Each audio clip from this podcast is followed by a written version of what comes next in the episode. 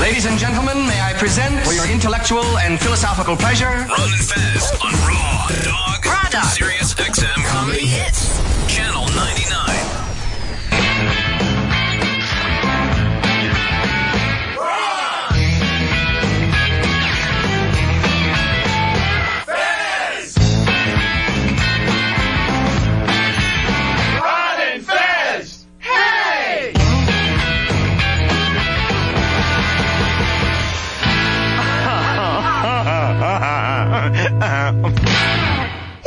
Everybody come see the greatest show.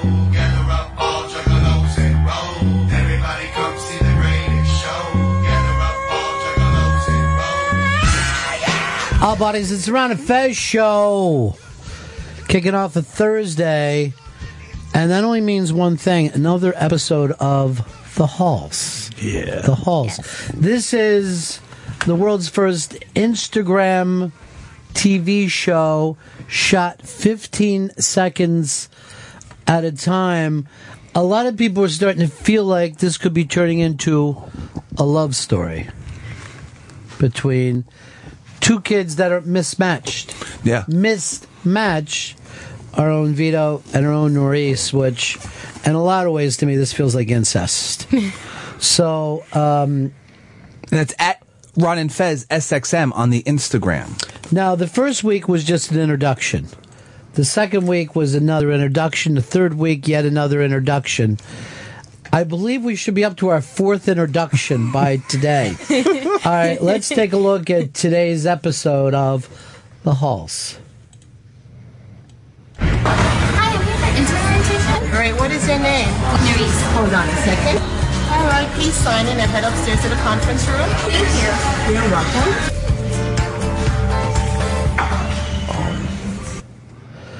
Whew, I was heavy. That's Now, heat. I would say some herky jerky uh, edits in that one.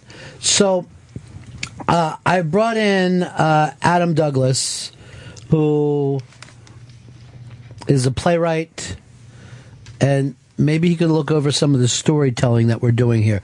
Adam, first of all, how you doing, pal? Doing great, Ron. How are you? Uh, it's good to bring a playwright in here because I think this generation is visually motivated, but you're a word man yourself. I mean, sometimes in the theater, that's all you have are the Right. words that are being said. The words that are being said. Now, when you look over the halls, Yeah. do you think we're doing too many introductions or should the action start to take place? Well, the one thing I appreciate about this episode Yeah. is that we literally saw an introduction. yeah. We weren't thematically introducing, we were showing an introduction. And Aha. in theater, the heart of it is showing versus telling. So I appreciate that. That being said, I think I know where we are. you think you know where we're going? I think this could have been the beginning. We have our location immediately. Right. We have names. yeah. We got our info. Background complete. Get to the drama. We didn't even need the first three episodes, just saying. All right, that's an, Potentially, it could be the, the the, you know the prequels that are Yeah. released after the halls is a major hit. Then you do the prequels. Now, let me ask you, and you could just do this from your own background. As we move along, which one of these two gets stomach cancer? Because I know last weekend, uh, huge, gigantic uh, movie about a girl with cancer. So one of these two has got to have cancer, or both. I mean, no matter who it is, Yeah. they have to be in love first Okay, because no one can first. Oh. be happy because happiness is boring and that's when the story ends. okay. yeah, See, this is he's coming to us from a place that we need to be. All right, if I'm looking at Vito, I'm probably thinking ass cancer. But with Norris, I want to try something different. I, I think if Vito has ass cancer, that's the obvious answer. And if you want to throw him for a loop de doo, give it to Nerys. Norris catches cancer from him, or yeah, okay. Norris has the ass cancer. Nourish that brain cancer. That's that's the most And then you have dramatic the of the top and cancers. the bottom handled if you have brain and ass So cancer. you you like this scene? You like the fact we're set up, we're into it. I would boom. like it if it was episode one. right.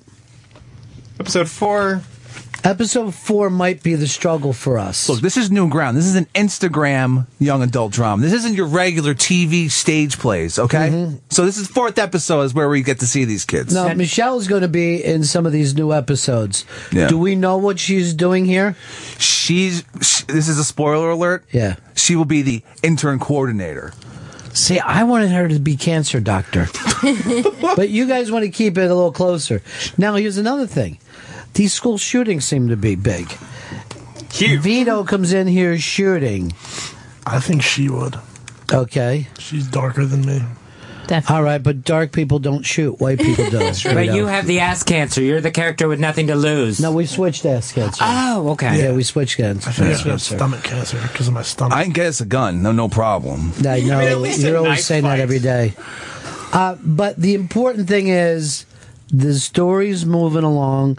I think we've got a beautiful actress and we have a lovable actor, which you don't always get. I think he's this generation's John Cusack. me too. Yeah, I know you, you feel the same way. I feel He's the exact confident, same at way. least. All right, so Michelle is going to be intern coordinator. Yeah. And where are some of these scenes going to be shot? Possibly in offices around Sirius. Is this XM. when they start to figure out who's being signed where? Exactly, yeah. Yeah. Now, I don't know whether you watch Louis or not, but he had the flashback last night. Yeah. If we flash back and there's a crib and these are two babies climbing on a crib and they don't even realize years later they're going to meet at Sirius XM. Holy shit.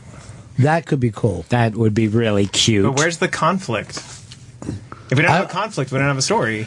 Okay, the if con- we're telling a traditional story, Yeah, we're telling the traditional then story. we gotta have a problem, man. All right, what about if the conflict is in Palestine? No. Or or wait. So what could be the conflict between these two kids? Vito's gay. Mm-hmm, she has that's to a good convert. one. She, she's pissed. Like she wants, she needs it, right? But then, but he doesn't. He He doesn't. doesn't want me. Yeah, but who's going to believe that? I mean, gay, gays- gay guys would want to have sex with you. All right, where do you see, goof. Adam? Where do you see this going? I mean, all the way to the top, possibly. Right. But we gotta get that problem. We have to see the solution as viewers, but we have to believe that they don't see the solution in front of them. Wow, I love where you're coming from this. All right. Now, let's know for the drive. They both are interns. They both want a career in radio. But Vito finds himself looking at her. She hasn't noticed Vito yet. What could be our big problem? First of all, I know the big problem. You guys aren't going to get to do shit on the air. So that'll be, Yeah. you know, we could play the bad guys. So they have to disrupt the. Then if they can't get on the air, they have to find a way to disrupt it to create a problem, and then Vito could take responsibility for the disruption, getting her out of trouble, and then she starts to see him in a brand new way. Wow. Oh, see, I, love that. see, I Wow. love this. This is why Yeah. we really want to bring some uh, pros in. Uh, Adam Douglas is here. Uh, his plays have played all over the place. The next one that you're doing, Austin. Yes, Uh, what's this play going to be about? it's called Tango Through the Revolution. Uh, my family is from Cuba. Uh, came here following the uh, Castro Revolution. The story I heard my whole life, as I'm sure you know, the son of most immigrants have heard their entire lives. And uh, family always said that someone should write it down. So I decided, why not? And your family tangos? They do. Yeah. They did. Uh, A little older now. and, uh, Uh, Have you picked it up? not yet. There's a tango scene in New York, you know. I've, I've actually read about it. I know that they do lessons at the Brooklyn Public Library. Now, your family came over 63, something like that? Uh, 69. Uh, in 69, you were raised where? I was born in Texas. Now, do you speak Spanish? I kind of do. See, it's the weirdest thing. Yeah, you only know a little bit, true. and your kids won't know any. Probably not. You know, your people came over from the Dominican, right? Yeah. I know Spanish. Do you? Yeah. Do you speak it fluently? yeah. Okay. It's my first language. Your first language is Spanish, even though you were born in America. Yeah. Yeah. Oh, you know any Italian at all, Vito? Nah, I'm just really Okay, white. that's good. Just American. well, in my neighborhood, Italians weren't considered white. I am. Yeah, I don't know. Mm. You would be probably to your left, but you never got called any names for being Italian. You never heard any of this. Oh no, name? I did a lot growing up. like what kind of names? Like um, Guinea, Yeah, Um, I got called a I got called a dago wop when I was a kid, and I didn't know Right. what that was. And then Mm. my mom was told me. See, here's the thing: white people don't get called names, so you know if you've been called names, you know that you're not white. Yeah. I got made fun of. I was I grew up in a Jewish neighborhood, and I was the only Catholic kid, and I got made fun of a lot by the Jewish kids. Sure, because you bought into the new book. Yeah, you know, you only need one book. They would yell. All right, so we know we need conflict. Maybe Michelle is our conflict. Well, maybe Vito marks white down on his paperwork, and uh, the supervisor comes in and says, "No, you're Italian," and there's the and conflict that's right dual there. layered because we can make a commentary on you know race relations in America. Yeah, they might not like that here. you know what I mean? Like right now, they like everything that we're doing, and that's good. But when we start acting like, oh, they only want white people there, it might not be as fun. I think it's got to have something to do. See, I like to draw from real life. And the thing about Vito and Reese, you both want to work in radio. Neither one of you has talent, yet you refuse to see the obvious. Yeah. And I love that in this story. Like, we know they're not going to make it. Yeah, but they're go getters anyway. And who doesn't love an underdog? Like Chris. Yeah, Chris, you are What the fuck is right. that supposed to mean? Seriously, the fact is, you're right. Chris can't make it in radio, and yet he's still here. Every day. Mm, I love these things. Now, also, I thought, saw the stairway. If someone falls down those steps and then maybe needs an organ from the other person. Well, just a kidney. You have two. Just, you see, just like that's nothing. You got two. But isn't Vito's character gay? Kind of gay. I mean, just okay. I mean, we're, we're thinking he's gay because of the haircut, but he may What's turn wrong with my haircut. It's kind of gay. What's Mm. but gay about it? Fez. It's really gay. Really? Yeah, Yeah. that's all you need. By the way, Adam Douglas. Um, does people bring up to you the Doug Adams all the time? that That's you're why I writing? have to put my middle name in everything I write just to avoid that issue. Okay, what's your middle name? Eskenazi. All right, that's fantastic. And that also- sounds like a writer. I hope so. Who's your favorite playwright in movie history? Like when you watch movies about a playwright?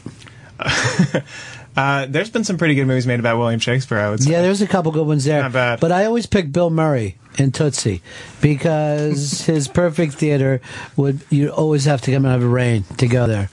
And he's writing something new about the Love Canal. Barton Fink, pretty pretty great playwright and film. Uh, I love that film too. See, I see you that way if you went to LA. I don't think it would work out for you. Probably not. I don't really want to write about fishmongers. The Fishmonger's Call, Yeah. first thing in the morning. You're going to Austin, though, for Yes, this sir. next play. I wonder what they picked up. What do they love about this story? Because you're from Texas? Uh, I think it's because they're looking for Hispanic theater. Ah. It's about Cubans. Hmm. You know, use it to your advantage. Yeah, use everything to your Come on. advantage. I was trying to tell that to Norris, you know? Try to get a Dominican radio show going. DRS? That's what I want. It's Do my you really- goal. You love the Dominican music, right? Yeah, I do. All right, so Fez, did you like the new episode of The Halls? I love the new Because episode. you're not plugging it, and I was just, uh, I don't know whether you don't like it or. It's on Instagram at Ron and Fez SXM. It's brand new. Episode four is out now on Instagram. I have been amazed how many people would just go to the iBank to see this over and over and over. Uh, it's got a lot more viewers than I ever expected. And the raves seem to be in. You gotta go to Instagram, like it, regram it. Are Uh, you know all about all that? You like to you want people to regram stuff. Yes, and like it. And like it and regram it. Everything. See, I never know any of that stuff. Is episode five done? what, you got an idea for episode five? I'm just. I got to know where it's going. Well, we've just introduced the character of Nadine, the receptionist. Is that the name of the episode? Nadine, the receptionist. Do the Uh, episodes have names? no, but they will after today. Now that you've brought that up, yes. I think they need to, Because you see, we've just been calling them episode one, episode which is a very two. European kind of metaphysical way of Yeah. naming them numerical, but. Got to personalize it. You got to. I mean, We gotta write this is- these This notes is down. your art. This is for you. no, you're right. Now, th- obviously, I would call episode one veto because that's the veto thing. Episode two, well, episode one I would call the halls. Episode two, I would call veto. Episode three, I would um, I'd call Norris. This episode, I would probably just call the lobby. because it really does show off the serious lobby pretty well. Yeah. And you know what? We, I mean, that lobby we could almost make a sci-fi thing here. It looks like Blade Runner. We should just make a sequel to Blade Runner, is what we should do. Or, oh, Vito's a replicant. Hold on. What about this? And the next thing, I just as he's walking by, and I go like this: "You Braid Runner, you Braid Runner," because that was my favorite part of the whole film. Well, apparently, because in the Blade Runner universe, Asians just took over the entire world. Well, if you paid attention, it was in between Spanish and Asian. It was a fusion gutter language, as he put it. Atari was also everywhere. Yeah, And I haven't Atari they seen them thought was in going to do a while. lot better Yeah. than I it mean, they should were going to have an act two. you I know? mean, at the time, Atari did feel like the future. yeah, still does. You take Blade Runner and Matrix. Oh my God. I've never even had to think about this. Is almost too hard, but I'm going to make a decision. Go ahead. Blade Runner. Vito? Blade Runner. Nourish your, I like Matrix. you, you- you're a girl. You don't have to. You, you would never get this obsessed the way we do. You picked the Matrix, though? Yeah, I love All it. right, two Blade Runners, Matrix. Matrix.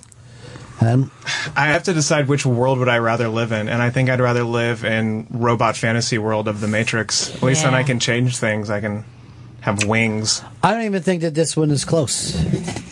It's the Matrix. Now, Neil deGrasse Tyson just said not only is it his favorite sci fi movie, it's his favorite movie ever. Yeah. And that's Neil deGrasse Tyson. I mean, does he realize how great Blade Runner is? Blade Runner, did, he, did that even come up with him? I think it came up, he put it, he gave his top 10 sci fis, and Blade Runner, he put it in his 11th. Weird. Yeah. Where was Gravity? Gravity didn't make his top Yeah, 10. he wasn't a big fan. He said Yeah. he hated one Disney movie called like Asteroid or something like that. Well, we all hated that. I just The saw black hole. I did, yeah, he said he hate, he said it was the worst thing he'd ever seen. Yeah. I just saw Armageddon for the first time. What'd you think? I was really into it. Did you cry? no, my girlfriend cried a lot. Did she? She because she she Because I you was- made her watch such an old movie. No, because her, You know what? her- Old movies her are dad, still great. Her dad died like a year ago, so she was Was he like, on- was he on an asteroid? so she, it was not a good idea Oh for her to my watch that God. at all. You- did, did you uh, keep running the the animal crackers back and forth on the battery, doing a bad impression? Now, did you look up his top ten so we can go through it? Because if we're going to make this a sci-fi, and I think we're probably the halls. Is I mean, if we find out that these are both robots, or maybe it's like the island, like the only reason why they're here is so that we can have. Combine all three Yeah. replicants in the Matrix on an island with Sandra Bullock. Well, all right, go through for his stuff. All right, the day the Earth stood still. You're just supposed to say that, aren't you? Yeah. That's one of those like just like you're supposed to say Casablanca. If you say fucking, you got to say the day the Earth stood It would still. have been great if we picked the Keanu Reeves one. sure, sure. All right, give me the next one. Uh, 2001 Space Odyssey. Got to pick that one too. You can't get out of it. Planet of the Apes. That was a weird one. That was a weird one. Now here's the thing. You know exactly how old Neil deGrasse Tyson is from Planet of the Apes. He didn't even pick the second one. Terminator is his next one. Now, here's The why I first love that. He says the first Terminator and not the second. The second one was just an action film. The first one is like, holy shit. Who thought of this? It seemed like a leap ahead. Holds up too. Yeah, it does It's- hold the up. T800's still scary. Scary little robot skeleton. Oh, yeah. Contact. He's got to say that, too. For Sagan. I mean, yeah, he can't get out of that for the Sagan thing. Early good Matthew McConaughey too. Yeah, but all Matthew McConaughey is good. It's just a matter of how good. Then The Matrix. Sure. And then The Island. Michael Bay's The Island. We just uh, brought that up. Uh, no, I don't agree with that one. That's weird. That's a weird one. It's been playing a lot on HBO, and I Yeah. I put I leave it on, but still, it's Yeah. not a good movie deal. All right. And then The Watchmen. That one I don't even know if I would consider sci-fi. It's not sci-fi. It's it's, fantasy. it's a fantasy comic book movie. I mean, fucking Doctor Manhattan. There's they, they say it's scientific as to how he got changed, but there's nothing, no way to do that to turn yourself into a giant particle or whatever the hell. All right, he Uh, what's is. he missing? What sci-fi movie would you have to put there? Oh, there's more. And then there's there, there's one there's two more. There's uh, and then Blade Runner, which made the and uh, that's it. Blade Runner's that last one. So he put Blade Runner. If you go down and look, he put Blade Runner as his eleventh. It's bullshit. Um, I would have said this. Rollerball for me will always be there. Moon? Moon is actually really interesting. Moon's a great um, I would even think I want to do something with time travel, and I can't figure out which one I would pick. Looper? No, not going to be Looper. What about where the guys cheated on the stock market? Primer. Yeah, primer. I would have put Galaxy Quest. Galaxy Quest is a fun little movie. I give it a lot more credit. Back to the Future. Well, Back to the Future Three is when it really got good when it Right on. became a western. Fez, what about you? You got a sci-fi we're missing? Um, I would put in um, Alien. I'm not a big fan of the Alien series. Bill and Ted. It's not science sci-fi. fiction. That's science fiction. They have a fucking traveling phone booth that goes through time. How's that not Okay, science see, this fiction? is th- this is why I'm worried about the halls being off the thing. You're all fighting in between each other. Adam has come in and he's taught us something important today: focus, focus, and knowing what genre that we're in. Conflict Yeah, also. conflict. Yeah. Are we a sci-fi? Is this horror? This has become a slasher film out of nowhere. But the biggest question of all, and you don't have to ans- answer this right away, but eventually you need to know why you're telling this story. Well, to me, the bigger theme is about hope and the panic that comes from that hope. You know what I mean? Like the one thing that I always see in interns, particularly when it's in their last year, is oh my God, what is going to happen? How quickly can I make my dreams come true? They're all freaked out. They're all freaked out. And if you look at a guy like Vito, you know, you want to tell him you're young, it's you know your life is going to roll out not in the next six months but they all feel that panic so i see it and and by the way my generation didn't have it my generation had we got plenty of time let's party as much as we want to because we didn't have this giant debt over our our heads the way these kids do That's why the medium works so well. The Instagram, 15 seconds. These kids' internships feel like they're over like that. And it's on Instagram at Ron and Fez SXM. It's a beautiful segue. I loved it. I love that segue. It made no sense. Uh, you know, you do. I got to do a plug. How do I just act like I'm talking, but I'm setting up my plug?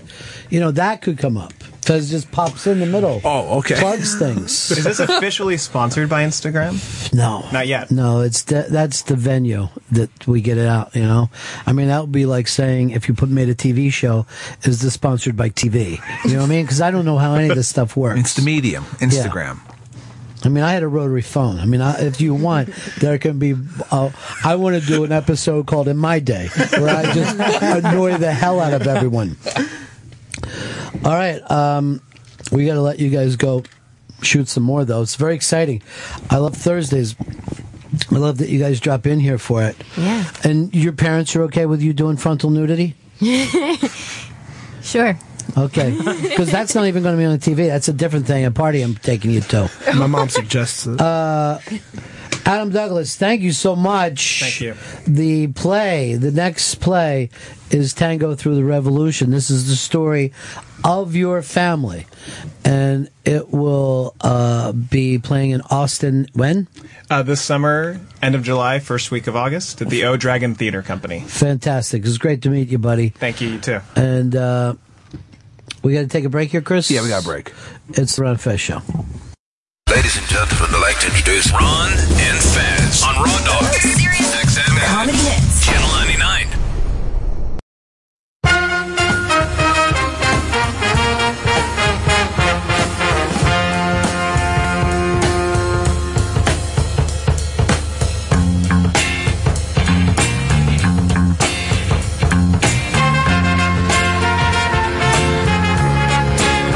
Joel with this song.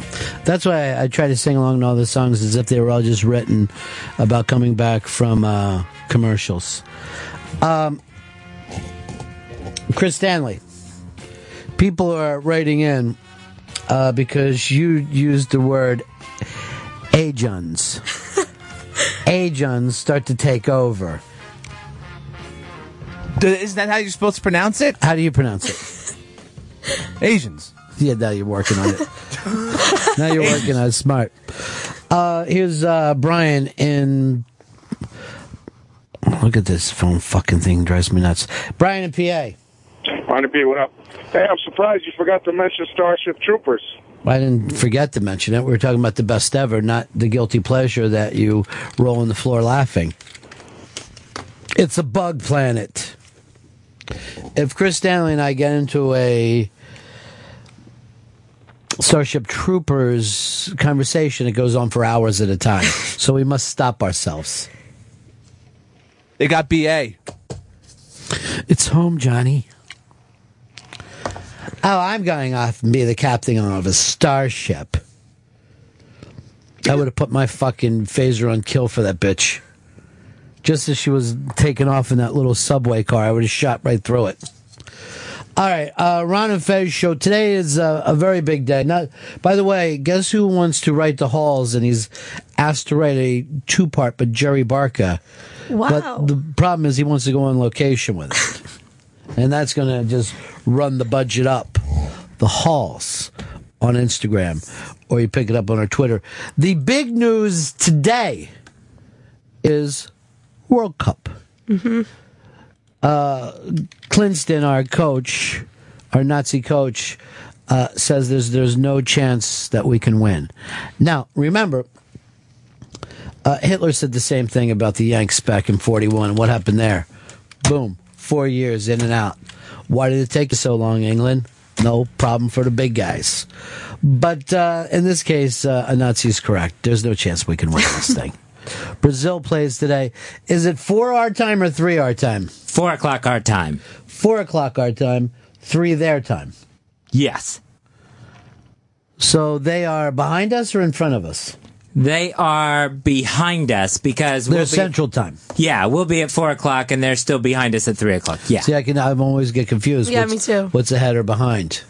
What is time, you know? What is space? Wow, I'm so fucking high right now that you just completely weirded me out. Because sometimes when I wake up in the morning, my eyes are closed. I feel like I'm going to wake up in my childhood room. Um, and one day it may happen. It happens. A man can get unstuck in time. But uh, uh, Fez, zero to ten. How excited are you about World Cup? I am at a nine for World Cup. Knowing you fucked up the World Cup game for us. well, that's what keeps it from being a ten. Mm. Well, at least you're consistent with it. Uh, Chris, where are you? I'm 400% excited because in my neighborhood, World Cup always blows up because it's so many Eastern Europeans in my where I I saw New York One was in your neighborhood, and like, hey, if you're looking for a good place to drink and watch soccer, get here early. And you- they're just in front of some fucking dive bar.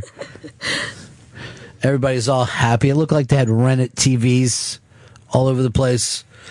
Um, it's exciting. It's very, very exciting. Uh, hashtag, of course, World Cup. Um, so they're behind, right, Fez? They're behind us. Frank, you're on the Run and Fez show. Yeah, Ryan uh, Fez is an asshole. Brazil's an hour ahead of us. How they are an hour ahead of us? Because if you look at the map, South America sticks out further than the United States. Yeah, if it's three o'clock for them, Fez, and it's four o'clock for us, that means they're ahead. They got the time first. Take it down to an eight now. Take it down to an eight. Hashtag World Ti- uh, World Cup times. There it is. There's the whole uh, time thing laid out right now. Um, hey Hicks, you've been overseeing the halls, right? Yes, I have. Uh, who's working continuity for you? I, I was working continuity. Really? Yes. So why didn't Reese have curly hair walking into the building and straight hair when she got to re- reception? Well, you know, sometimes in the elevators, women like to work their hair. Uh, David in Tennessee, you're on the Ron and Fez show. Hey, Ronnie, um, you've been putting soccer over pretty good, so I decided to get into it this year. I wake up this morning and the United States is playing Algeria in an exciting game. The last four minutes, and they went, they scored goals like. Dude, you- I think you're watching something from four years ago. We haven't started playing yet. I know. Yeah. I'm losing my mind in a hotel room. thinking the world's great, and it's from four years ago. Let's do a, um, a hashtag World Cup my balls. I don't know why that hasn't caught on as a T-shirt. United States has no uh, chance. Hashtag World Cup my balls. Who, who's our first game against? Ghana. Fuck Ghana. We gonna beat them. Hashtag World Cup my balls. We gotta beat him. We are- we are gonna beat them. Hicks, you don't have a hashtag World Cup my balls for me? Hey, where's my signed Pele poster? Hashtag, hashtag, hashtag, Hashtag. World Thank you. Cup my balls. Thank you, hashtag. There you go. Thank Hashtag. you, big man.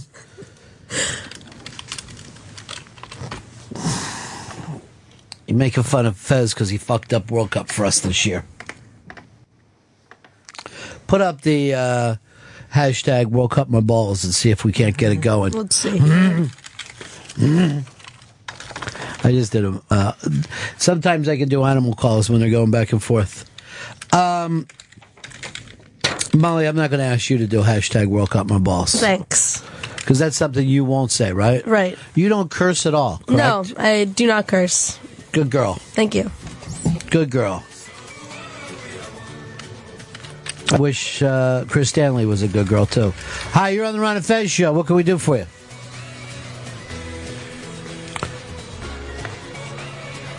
What is going on with these phones here today? Chris, what are you rocking to? This is the official World Cup song. Olay. Do they always do an official uh, World Cup song? Yeah, I think last time it was Shakira, since she's like from that area. Hold on, somebody just wrote this. Who the fuck plays football with a round ball anyway? Hashtag World Cup my balls. I can't wait until the D's win World Cup. D's nuts! Hashtag World Cup my balls. All right, you might want to get in on this. 866 Ron Zero Fez. 866 Ron Zero Fez. We haven't done one of these in a long time. Running that hashtag. I don't even know what teams are in it. Hashtag World Cup my balls. U.S. losing? Not gonna happen. Hashtag World Cup my balls. Fez can't tell time. Hashtag World Cup my balls. Uh, the hashtag is already up on the iBang uh, Twitter, on the Ron and Fez Twitter. Go over, put your hashtag in, and let's see if we can't get this going. Because you're supposed to be the funniest listeners in radio. And we haven't done this probably in two months with a hashtag, and what could be better than hashtag World Cup my balls? Nothing could be better. Eight six six Ron zero Fez, eight six six Ron zero Fez. Hey Jason, you're on the Ron and Fez show. If you can't use your hands, how are you going to World Cup my balls? Hashtag World Cup my balls. Gunner, you're on the Ron and Fez show. Yes, the first game is in Sao Paulo, Brazil, one hour ahead of us. Hashtag World Cup my balls. 866 Ron Zero Fez. 866 Ron Zero Fez. Five and a half billion people call it football, but we call it fucking soccer. Hashtag World Cup my balls. Uh, Ghana's a goner. Hashtag World Cup my balls. Hashtag, hashtag cake corn. Fuck Ghana. Hashtag World Cup my balls.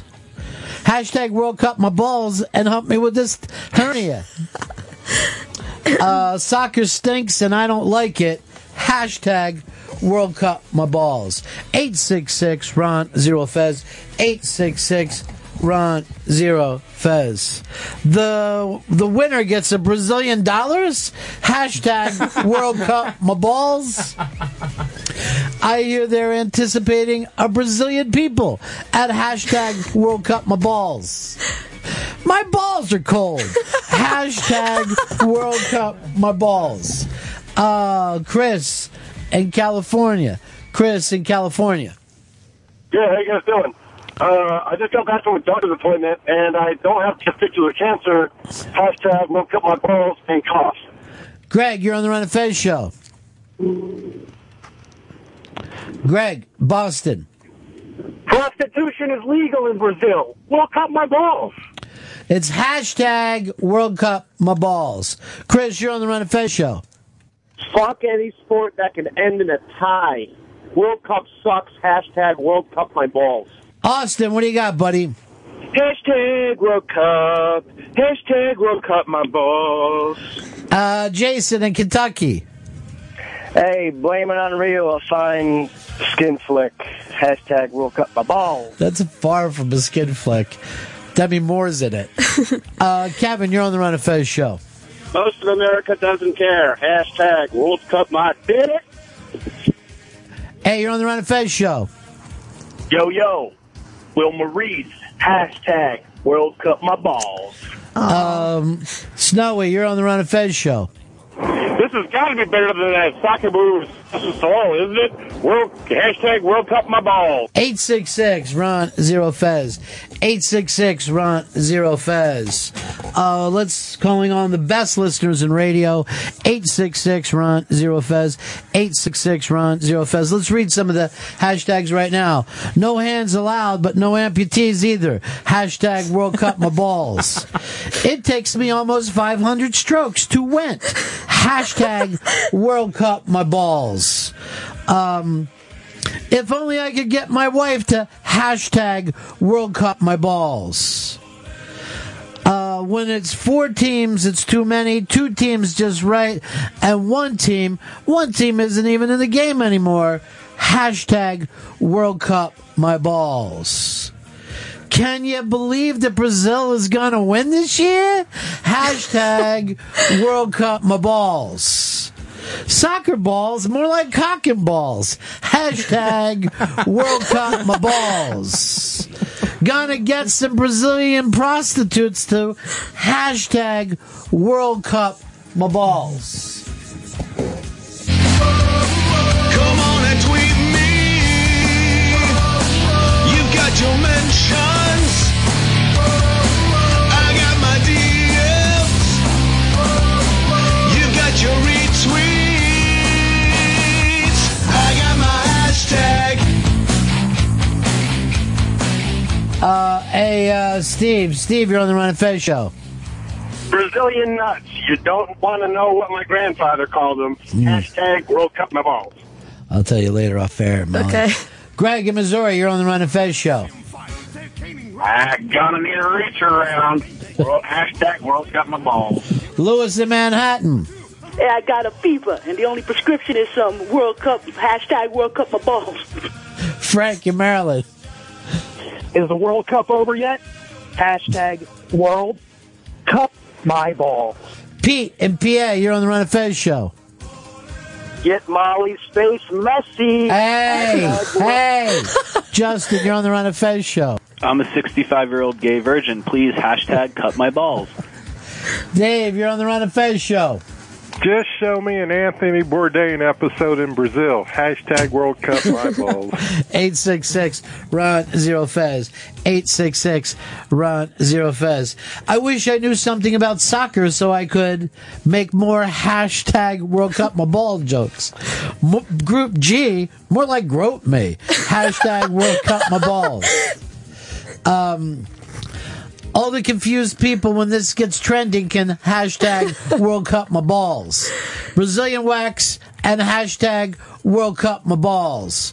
Watching that greasy Italian team dive on the pitch more than Greg Louganis every four years. Hashtag World Cup my balls. My balloon nut itches. Hashtag World Cup my balls. Can we get some Brazilian, uh, beautiful Brazilian women to hashtag World Cup my balls? Cookie, cookie, cookie. Hashtag World Cup my balls. Sometimes when it's hot and humid, they hang like sweaty taffy. Hashtag World Cup my balls. 866 Ron Zero Fez.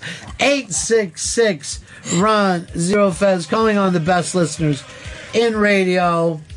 Uh, it's a good one. Let's see if we can get this up and running. It's hashtag World Cup my balls. East End Rob. Ronnie B, can't get Dr. Conrad Murray to come to your house to administer propofol? Try World Cup soccer. Hashtag World Cup my balls. Eddie in New Jersey. Stick your Vivella up your stinky Brazilian ash. Hashtag World Cup my balls. John in Oregon. You're on the Run of Fez show. Soccer, I'd rather liquor. Hashtag World Cup my balls. Chris in Indiana. I just got a Brazilian, so you can hashtag World Cup my balls. Will in Connecticut. This is excellent cocaine. Hashtag World Cup my balls. Look who it is. It's Hot Rock Johnny.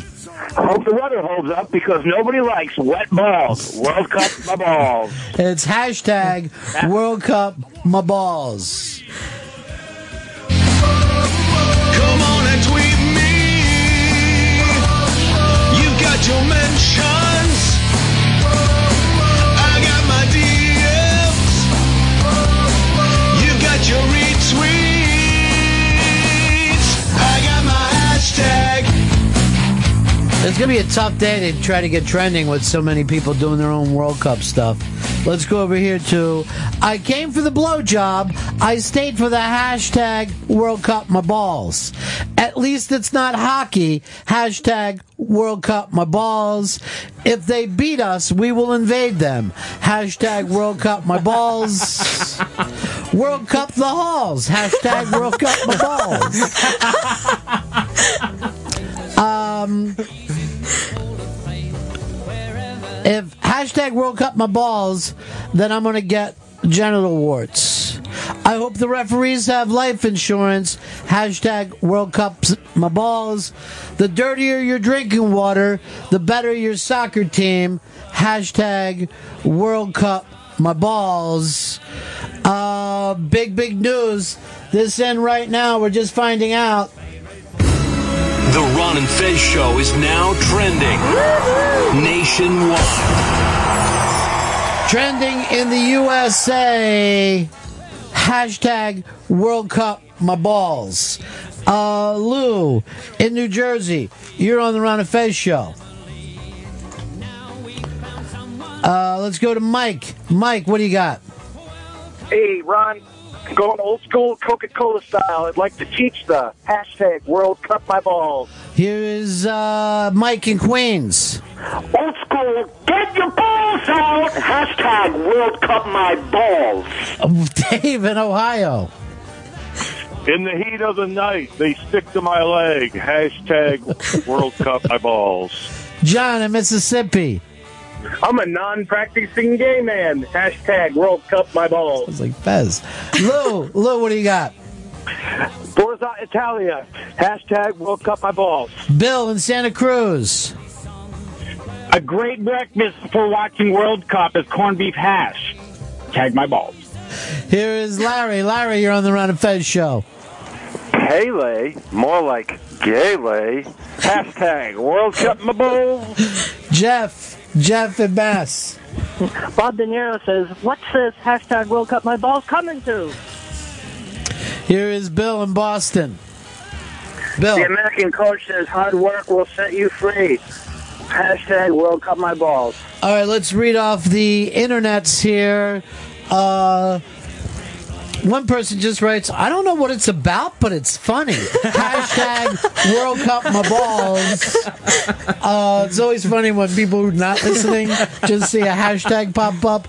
World Cup, hashtag World Cup my balls, midfielder, more like MILF feeler. I don't understand the offside rules. Hashtag World Cup my balls. Is there a Zamboni? Hashtag World Cup my balls. Where's my langos? Hashtag World Cup my balls. Hashtag cakehorn. Uh, if I get a Chinese massage, will they hashtag World Cup my balls? During the World Cup, I will only be watching Brazilian fart porn fetish videos. Hashtag World Cup my balls. Topical. By, by curious hookers and bicycle kicks. Hashtag World Cup my balls. And ladies and gentlemen, keep it going because you are trending. The Ron and Fez Show is now trending Nationwide. Ah, you should all be proud of this one. Hashtag World Cup, my balls is up and going. And really, they should even go on without us because this one works, I think, for any. When the kids get home, they're going to love this one. Uh, Dave in Ohio. Where are all those stupid horns from the South Africa World Cup? Hashtag World Cup my balls. Caster Troy.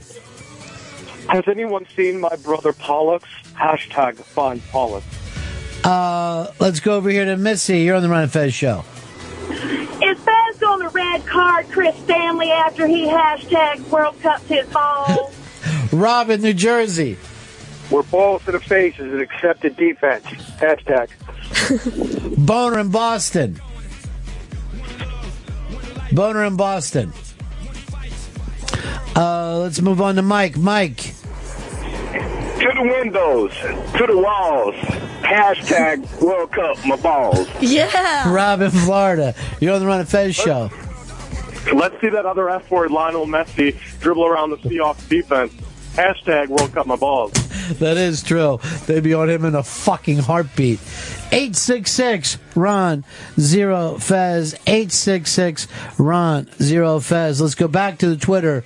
The tightest goal in all of radio. Hashtag World Cup my balls. Soccer, I don't even know her. Hashtag World Cup my balls. Are the Jews allowed at hashtag World Cup my balls? World Cup my balls. Why not Chris Stanley Cup my balls? Uh, do you think Black Twitter will find hashtag World Cup my balls? The Brazilian beaches hardly have any corpses on them. Hashtag World Cup my balls. Remember the Metro uh, Stars? LOL, me neither. Hashtag World Cup my balls. When you pee in my butt, please hashtag World Cup my balls. After three hours of play, the score is the score is one 0 Hashtag World Cup my balls. Eight six six Ron zero Fez. Eight six six Ron zero Fez. It happened fast. It happened quick. It's now the number one trend in the USA. The Ron and Fez Show is now trending nationwide. Um. Oh, uh, Fez, I just seen the worldwide uh, trends. Number four worldwide is hashtag World Cup my balls. The Ron and Fez Show is now trending worldwide. You guys are fucking ridiculous. I don't think those balls will fit in my mouth. Hashtag World Cup my balls. Red flag this. Hashtag World Cup my balls.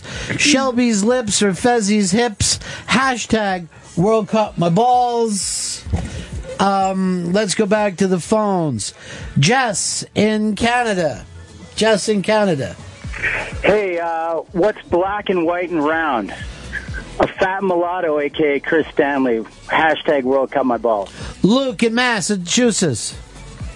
When I watch the halls, all I want is Narista. Hashtag World Cup, my balls. Doug in Boston. I gotta rush. Hashtag World Cup, my balls, so I can put some gold bond on. Greg, you're on the Run and Fez show. Uh, Bob in Tucson. Two girls and a World Cup hashtag my balls. Chris in D.C. Just call me Al Bundy while I watch the tube and hashtag World Cup, my balls. Okay. Matt in Pasadena. All of the head injuries and none of the excitement of American football. Hashtag World Cup, my balls. Uh, Richard in Florida. Says, give me a Brazilian reach around. Hashtag World Cup my balls. Dean in Pittsburgh. That soccer ball just hit me in the nuts. Hashtag World Cup my balls. Sean in Ohio. Didn't the guy with the 140 pound testicle just die? Hashtag World Cup my balls. Michael in Buffalo. Steve in Texas. I'm drunk already. Hashtag World Cup, my balls. I believe you. Sean in North Carolina. Topanga had some tickle bitties on boy meets hashtag World Cup my balls. This is terrible. uh, Bill, Unscreened phone calls, more like hashtag World Cup my balls. David DC. I can smell the monkey ass from here. Hashtag World Cup my balls. uh, Trent, Trent. Yeah. I don't remember eating any corn. Hashtag World Cup my balls. Um, World Got My Balls has now moved up to number three worldwide, and I just love the idea that some kid in England putting on Twitter, all excited, looking for the World Cup people to talk to, and it's hashtag World Cup My Balls. The Ron and Fez Show is now trending worldwide.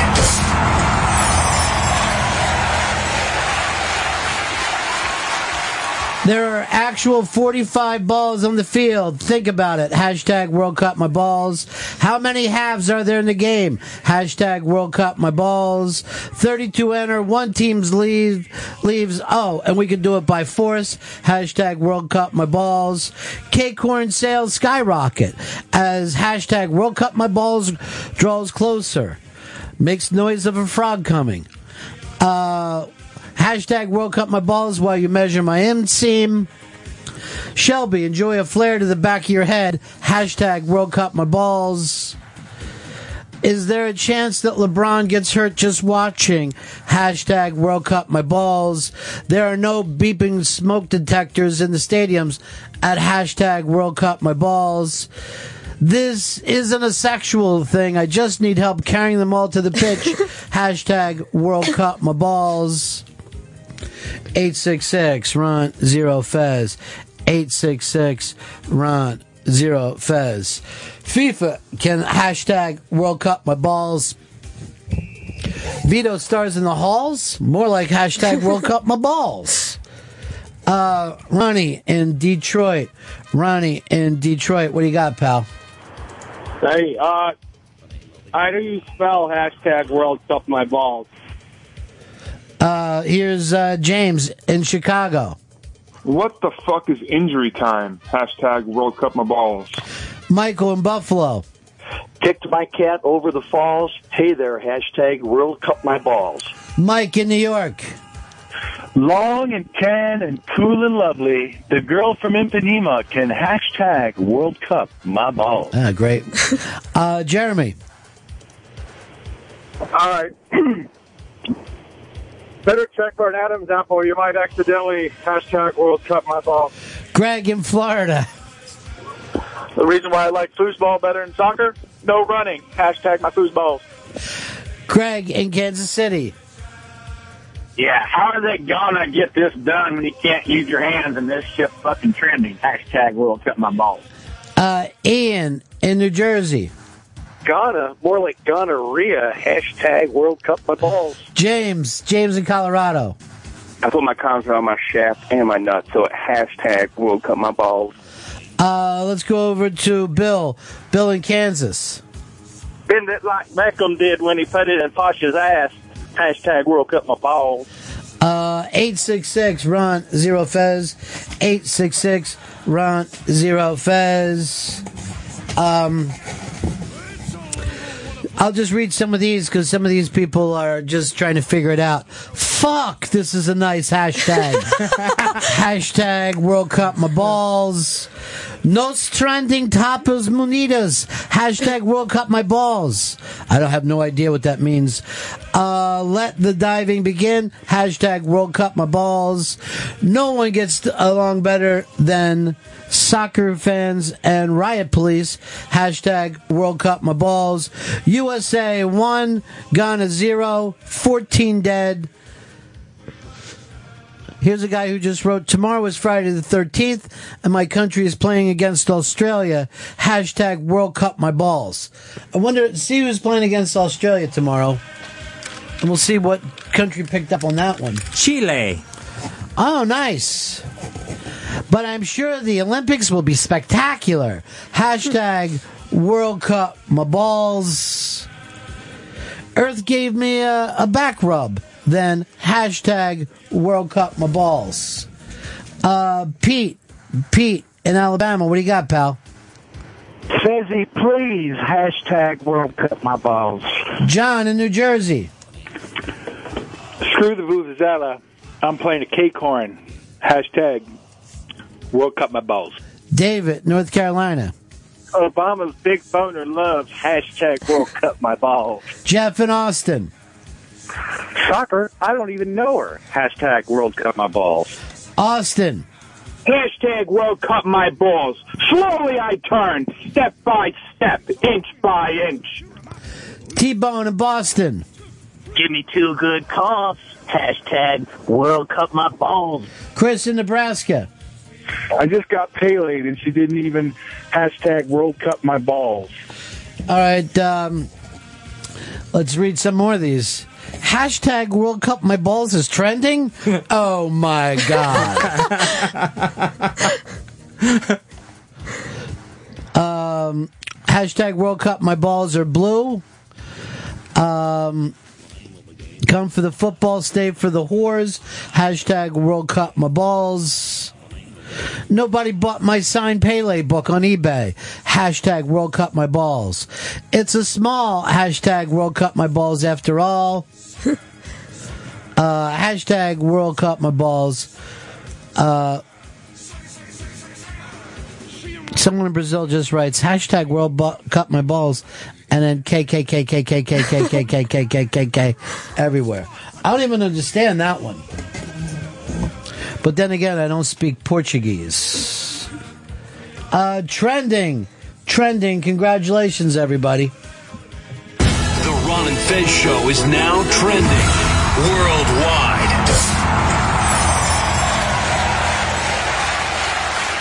Didn't think we'd pull off a worldwide trend because you know, a lot of people have their own kind of excitement today with the actual World Cup going down. Uh, Ron in Minnesota. Ron, you're on the Ron and Fez show. More feet on a leathery sack than a kink site. Hashtag World Cup my balls. Dave in Ohio. I hope Pitbull disappears once and for all at the World Cup. Hashtag World Cup my balls. Pat in Boston. Turn your head and cough while I hashtag World Cup my ball. Kevin. Kevin. My soccer formation is 442 your mom. Hashtag World Cup my balls. Dave in New Jersey. Busy hands are peaceful hands, so hashtag World Cup my balls. Ron in PA.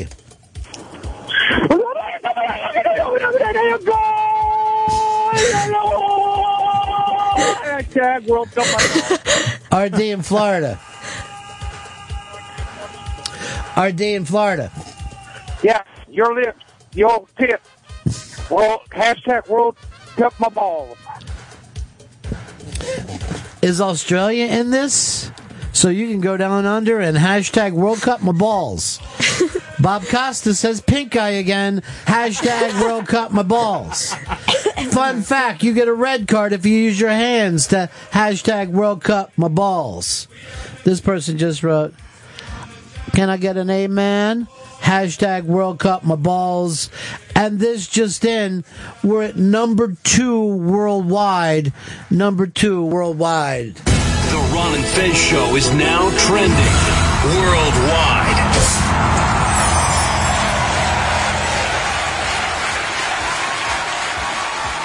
You've got to love the idea that that uh, someone somewhere is trying to figure this thing out. uh, I know that because it w- here's another one. Hashtag World Cup my balls is trending, and wow, I just really appreciate the world. I want my tweet read on air. Hashtag World Cup my balls. Wish granted. you got it. I wish I had the hands of that giant sta- uh, Jesus statue. Would hashtag World Cup my balls. Walk like a duck and hashtag World Cup my balls.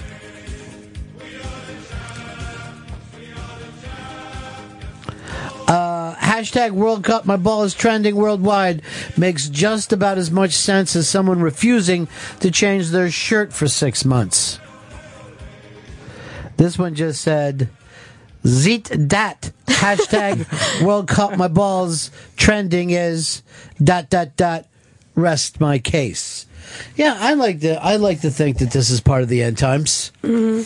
I like to think somebody could look over and go, "This is this is a terrible planet," just by saying this. And thankfully, Molly, you never even said it once. Didn't say it. You won't say it. Never. Not once. Good girl. Thanks. This is why your dad takes you to metal concerts. Yeah. It's really about the sales of metal more than anything else. Does he only work a couple hours a day doing it? No. He works like, you know, 9 to 5, 9 to I, 6. I couldn't do that. We're selling metal. No, I just couldn't work. Dude, it doesn't matter what the job is. I would always, if I had a, like a regular job, I go, I'll work the overnights, or as I like to call it, nappy time. I don't think they have overnights in the metal business. Too bad, because metal never sleeps, my friend.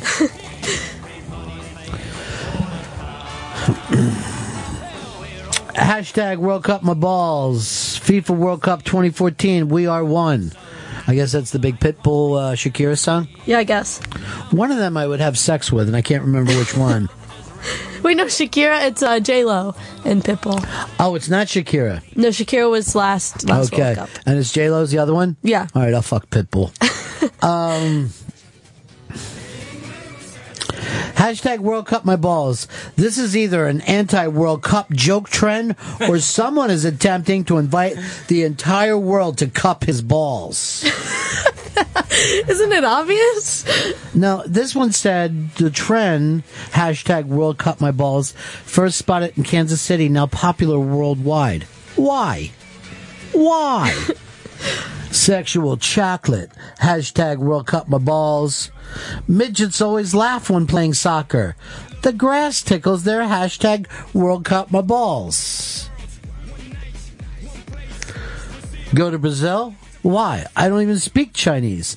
Hashtag World uh, World Cup my balls. Um, hey Teddy, Teddy, you're on the Ron and Fez show. The World Cup would be more enjoyable if it had two half times like hockey. Hashtag World Cup my balls. Dave in DC, So meaty. Hashtag World Cup my balls. Scott, New Jersey, Will you fart on my hashtag World Cup my balls? Adam in Florida, Header, more like boner. Hashtag World Cup my balls. Matt in Boston, If you can't drink the water, don't fuck the locals without a rubber. Hashtag World Cup my balls. good advice, really good advice. Wrap that rascal. John in Omaha, Miss Molly, you don't be worried. The USA is gonna be there to fight them carnivores. Hashtag the World Cup of Balls. how adorable she was as a little one. Um, hashtag World Cup my balls. Is this trend about the whole world cupping your balls? like worlds come, come uh,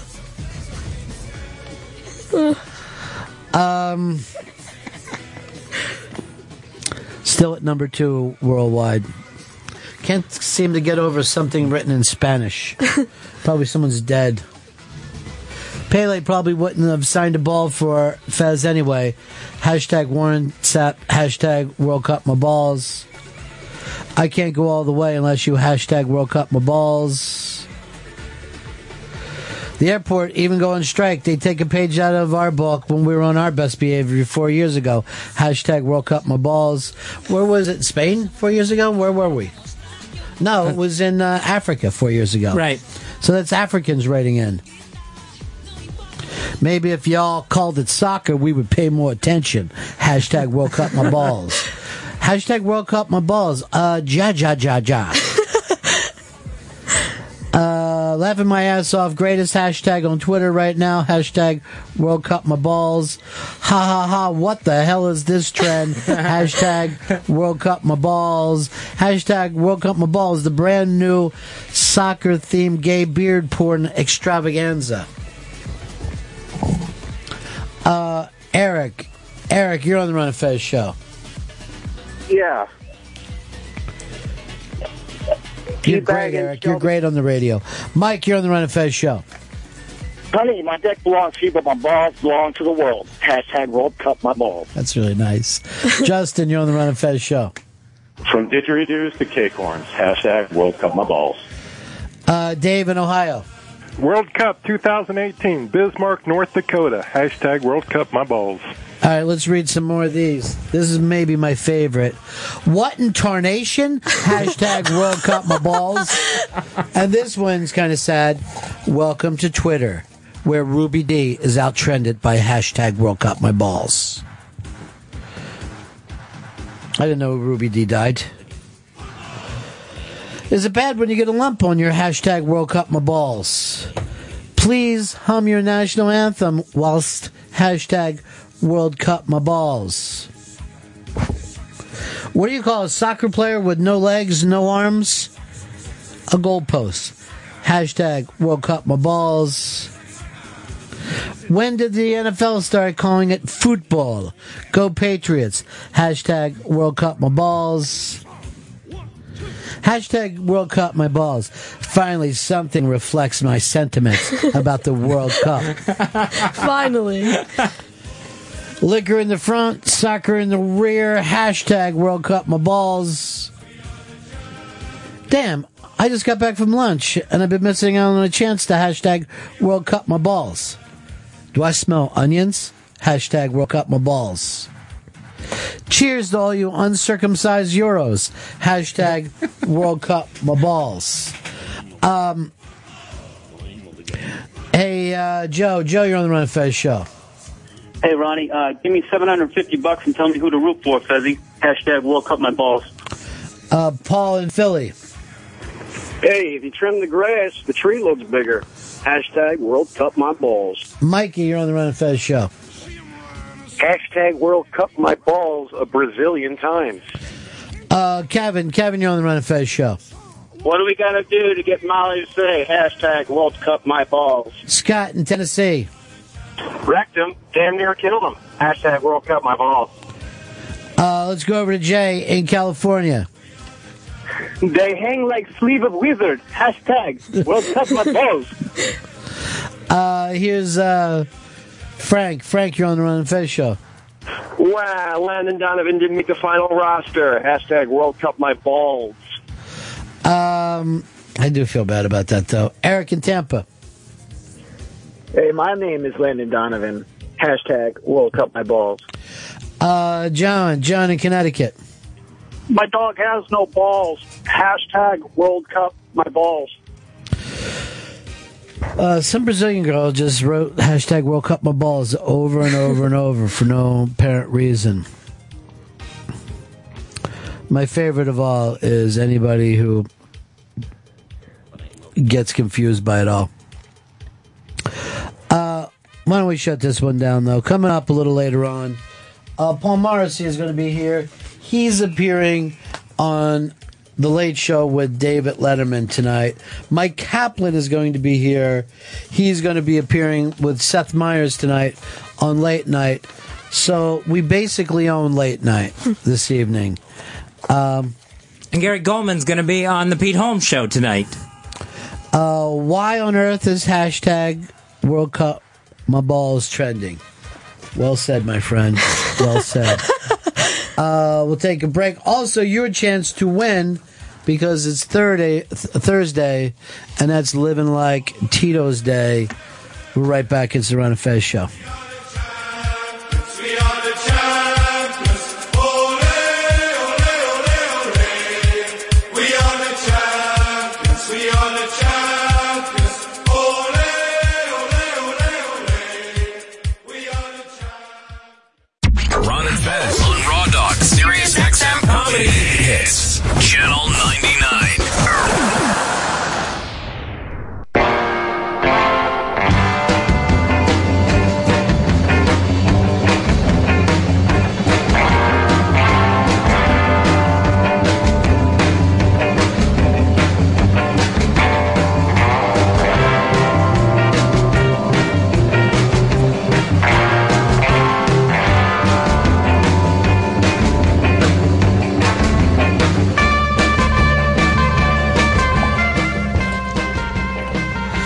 Yeah, it's the Ron and Fez show. Damn, we're on Instagram today. We're on Twitter today. You know, I remember when I was um in kindergarten, my uh, my teacher said to me, she said, "What do you really want to do with your life?" And I'm only in kindergarten. I said, "Probably social media." um, and she goes, "What are you talking about?" I go, "Don't worry, you'll see." You fucking listen to Kid Nostradamus. I know exactly what I'm happening And with. then you disappeared. Yeah. Mm-hmm. And then I go like this. And then I just looked at everybody in the class and I go like this. The Patriots undefeated season will end with a uh, crushing defeat by the land of the Giants. Because I always like Nostradamus. I like to Right. speak. You need to be in- cryptic. Yeah, I got to get, get weird with it. Right. Michael Jackson will not see his 51st birthday. I think he died at 50, didn't he? Yeah. Thank you, Fez. Um, well, that was uh, oddly fun. Oddly fun playing uh, hashtag World Cup My Balls. But it is uh, Thursday, and that means that we sit around and talk about good things. Uh, we talk about living like Tito. Uh, making something big out of yourself. What kind of prizes we got? Because by the way, we've got just great callers today. We've got uh, Office Space, signed by the star Ron Livingston, autographed by him. Into the Wild, signed by Emil Hirsch. Oh, I love Emil Hirsch. Might play Belushi in a movie, although I haven't heard a lot about it since they, they announced it. No, it hasn't come up again. And then, um, may I kiss you on the lips? No, Miss you may not. Sandra? No, no. Hashtag. Absolutely not, Fez. and that's signed by Sandra Bernhardt. Wow, that's very very nice. So, you know, because we look at we do this for people like Molly. You got your whole life ahead of you. Mhm. The crossroads are there. Yeah. You can go to the left. You can go to the right. Matter of fact, uh, one of the guys that we gave a prize out to uh, sent me some pictures yesterday. I'm going to tweet him out today. He was a guy who living the straight life, living the normal life, decided, what do I really want to do?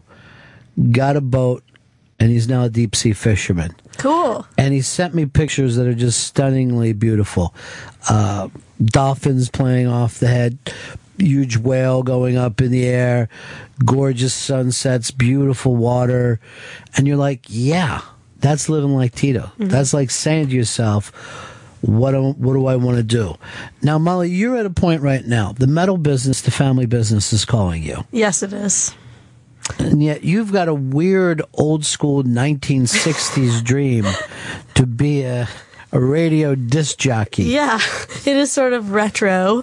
It's old school. Yeah. But I think that, uh, you know, sometimes opportunities align and you're pointed in a particular direction and it's where you want to go. And So you're looking for the universe to kind of let you know you're on the correct path. Well, sometimes I think you know th- things come up to you, you know, and Yeah. and some people resist that. Like they think that they've got a plan, they're on the straight and narrow, and opportunity knocks, and they ignore it. And I think the right way to do it is to to sort of like just ex- like, explore those options. But how do you know when it's opportunity and it's just not some weird thing, you know? Like it's just a fluke. Yeah, like everyone always has this thing where they're like, "Oh yeah, I remember my wife came in the room. I look over and I just thought, oh, I've got to have her." But they probably did that with about five hundred thousand women. You know what I mean? Right. Like this is the one that actually worked for. But that whole love at first sight thing, you know, we talk about that when it it comes to a lot of a, a, a lot of like romantic things, but we never talk about it like your life's passion. And there is sometimes love at first sight. I think that there is. I think like the way I ended up, you know, in radio is completely random. I, you know, like I knew Joe and then he told me that I should apply to this thing and I, I had a college radio show that I wasn't really into and then after I came here I like, you know, I got into it. What's the name of your college radio show? It's called The Molly Bean Show. Yeah. The Molly Bean Show. The Molly Bean Show. So your on air name is Molly Bean. Yep. Okay. Uh, That's me, Molly Bean. I'm gonna start and call you Molly Bean then. Okay. A lot of people call me Molly Bean actually. I'll be one of them. Okay. I'll be one of just a great crowd of many. Where is uh, Chris today? He's hanging out in here. He's on the Switch phone. out with Chris, would you please? Thanks. Because I want to ask him about the trend thing. Just do it quickly, uh, because for some reason we didn't trend number one worldwide. Hmm. That's kind of still bugging me a little bit. I got to get to the bottom of it. I felt like we had enough enough trends to go number one worldwide. Now you think I would just be happy um, number one in you know the nation? No. what happened to the worldwide trend? We're at number two, and I'm looking at the, the trend list, and the number one says promoted tweet. Ah, so they had Twitter behind them. Exactly. It was an inside job, Ron. Here's the thing I need to get inside. Chris Stanley, how did you end up in radio?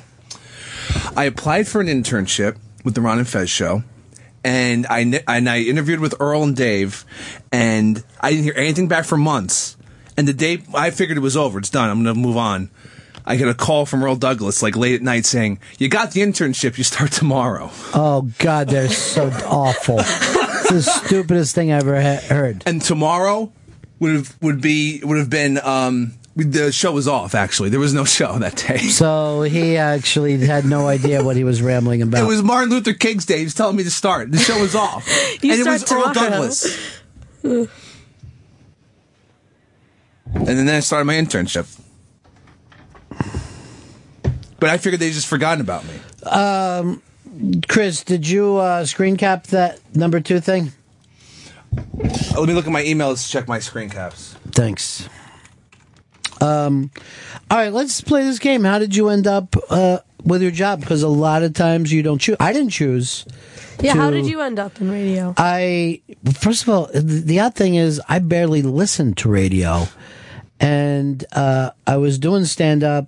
Decided to start a club of my own, and then was taking comics down to promote on the morning show of this FM station, and then the people who had the club, uh, uh, uh, who had the radio station, uh, CBS, they go, you know, do us a favor. Don't you come in on Fridays because your comics, they're always hung over and they fucking suck.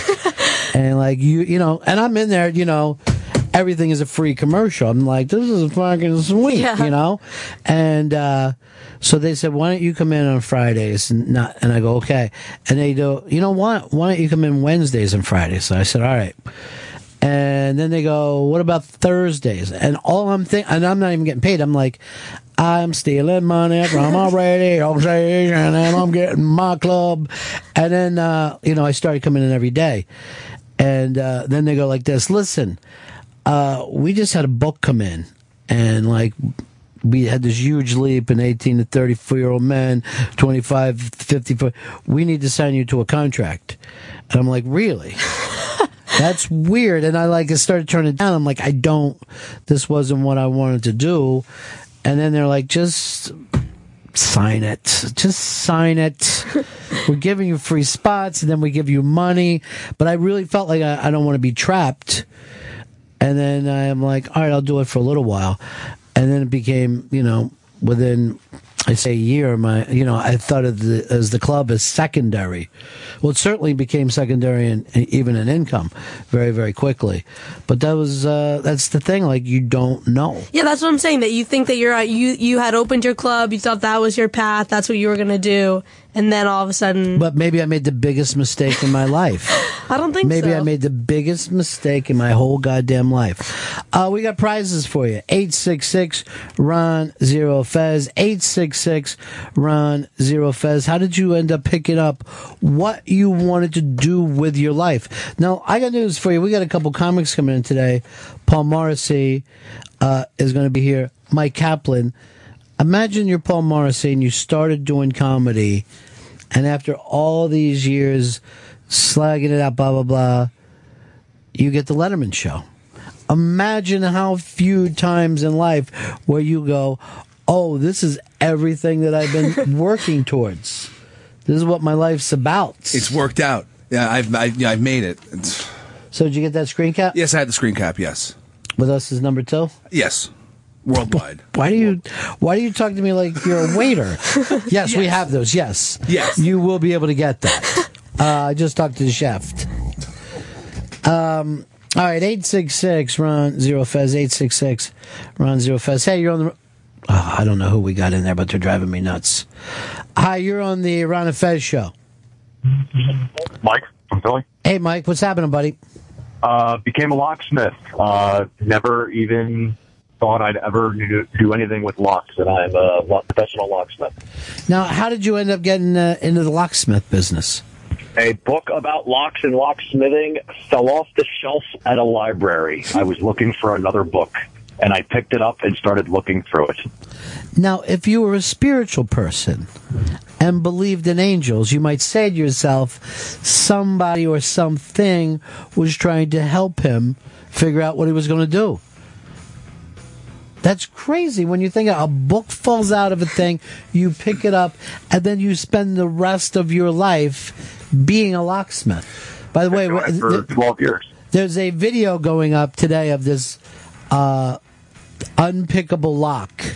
Is the on the and the guy's picking it. The guy figures out how to break this unbreakable lock. That's fascinating, though. That's uh, crazy. All right, thanks for calling eight six six Ron Zero Fez. Eight six six Ron Zero Fez. Um, here's uh, Mike. Mike, you're on the Ron and Fez show. Hey, what's going on, Ron? How you doing? Hey, Hey, I was uh, living in New York, just trying to make ends meet as a working musician, and I had taken some police tests just because I wanted a paycheck every two weeks. So I tested with Detroit, L.A., you know, um, Chicago, and uh, I heard nothing. You know, I was just like, you know, just trying to pay my rent in New York. You know what that's like. sure. And uh, next thing I know, I got a call, and uh, they wanted to, you know, they wanted to hire me. And so I told the guys in my band, I said, "Yeah." They're they're like, "What are you going to be doing?" I said, "I'm taking a job as," a, and they're like, "What are you going to be doing?" I'm like, "I'm going to be working for streets and sanitation because there's no way." I'm like, "These guys." Are gonna You couldn't tell any of the guys you know that you're going to be a cop. no, oh, absolutely not. You know, and then you know, as it turns out, you know, later on, you know, years later, they're like, you know, we heard you were a, and I was just like, yeah, that's that's true, man. They're like, oh, that's crazy. So you know, you never know where life's going to lead. You know, Here's, here's the weird thing: your life was the exact opposite of Eddie Money's, because he was he was a cop who then became a musician. Oh, that's crazy. You know what, Ron? And the funny thing is, is you never know. Like when I just gave up on music and put the white flag up and didn't care anymore, that's when actually when I was a policeman, I started doing movie soundtrack scores.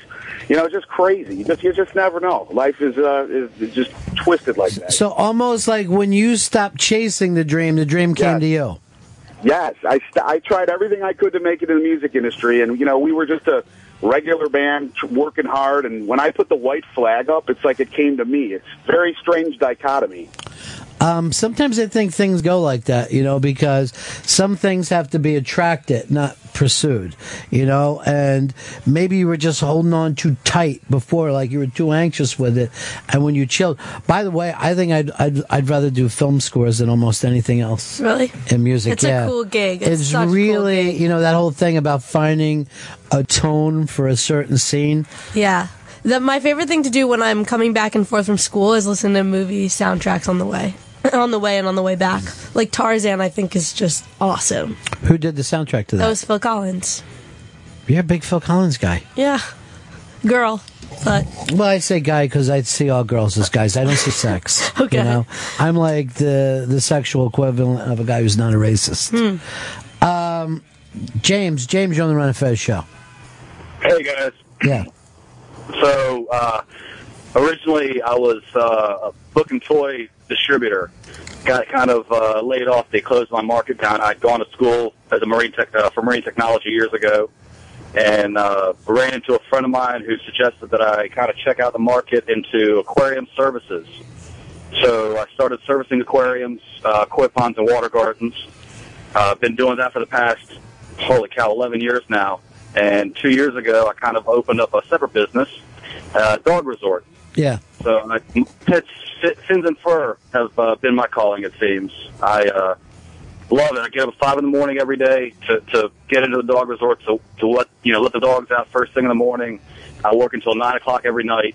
Um, don't see my family much, but you know I'm hoping a few years of killing myself and then really really enjoy life. All right, thanks. I appreciate it. That's weird. You know, it's funny. How I like. How long do you think you got to be doing something before you think, "Hey, I put so much into this, I'm sticking it out for a while." You know, Like my buddy, uh, Wally the cue card guy, right? Now, when I met him 14 years ago, he was like, "Yeah, I'm doing cue cards for SNL." But really, I, I'm writing and I really want to get some stuff. And now, the last time I saw him, he's like, I'm doing the cue cards for every show in town. I got a great business.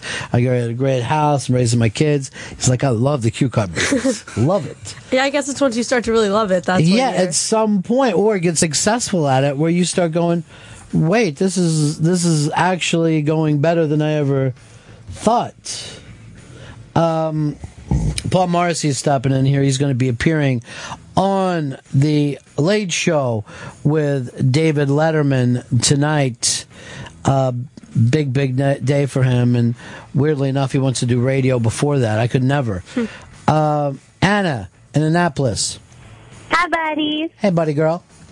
Um, so I was a speech pathology undergraduate student, and to be a speech therapist, you have to have a graduate degree. So my career started when I did graduate assistantship. Um, they hired me in the alumni relations office to plan like alumni golf tournaments and host cocktail hours. And right out of college, I was like, "Are you kidding? This has got to be the best thing in the entire world." I was able to travel and go see all of my, you know, friends that had graduated and moved on to different places and to drink with them and play golf with them. It was awesome. So I did that for a little while and then realized I wanted to leave the small town that I was in.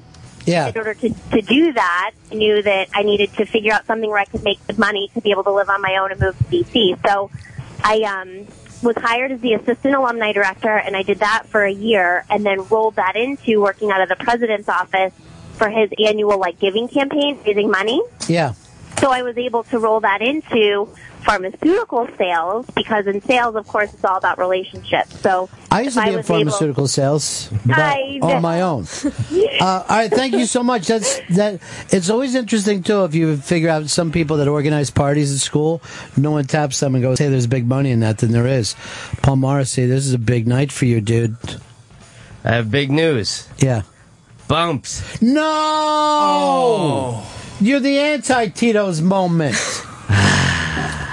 Was the, did they give you another date? Was this your first Uh, Letterman? Yeah. All right, you've been working at comedy for how long? 13 years. 13 years. How how big of a goal was getting Letterman? It was it. Sheffield? Yeah, yeah. That was the goal. He's my Johnny Carson. Yeah.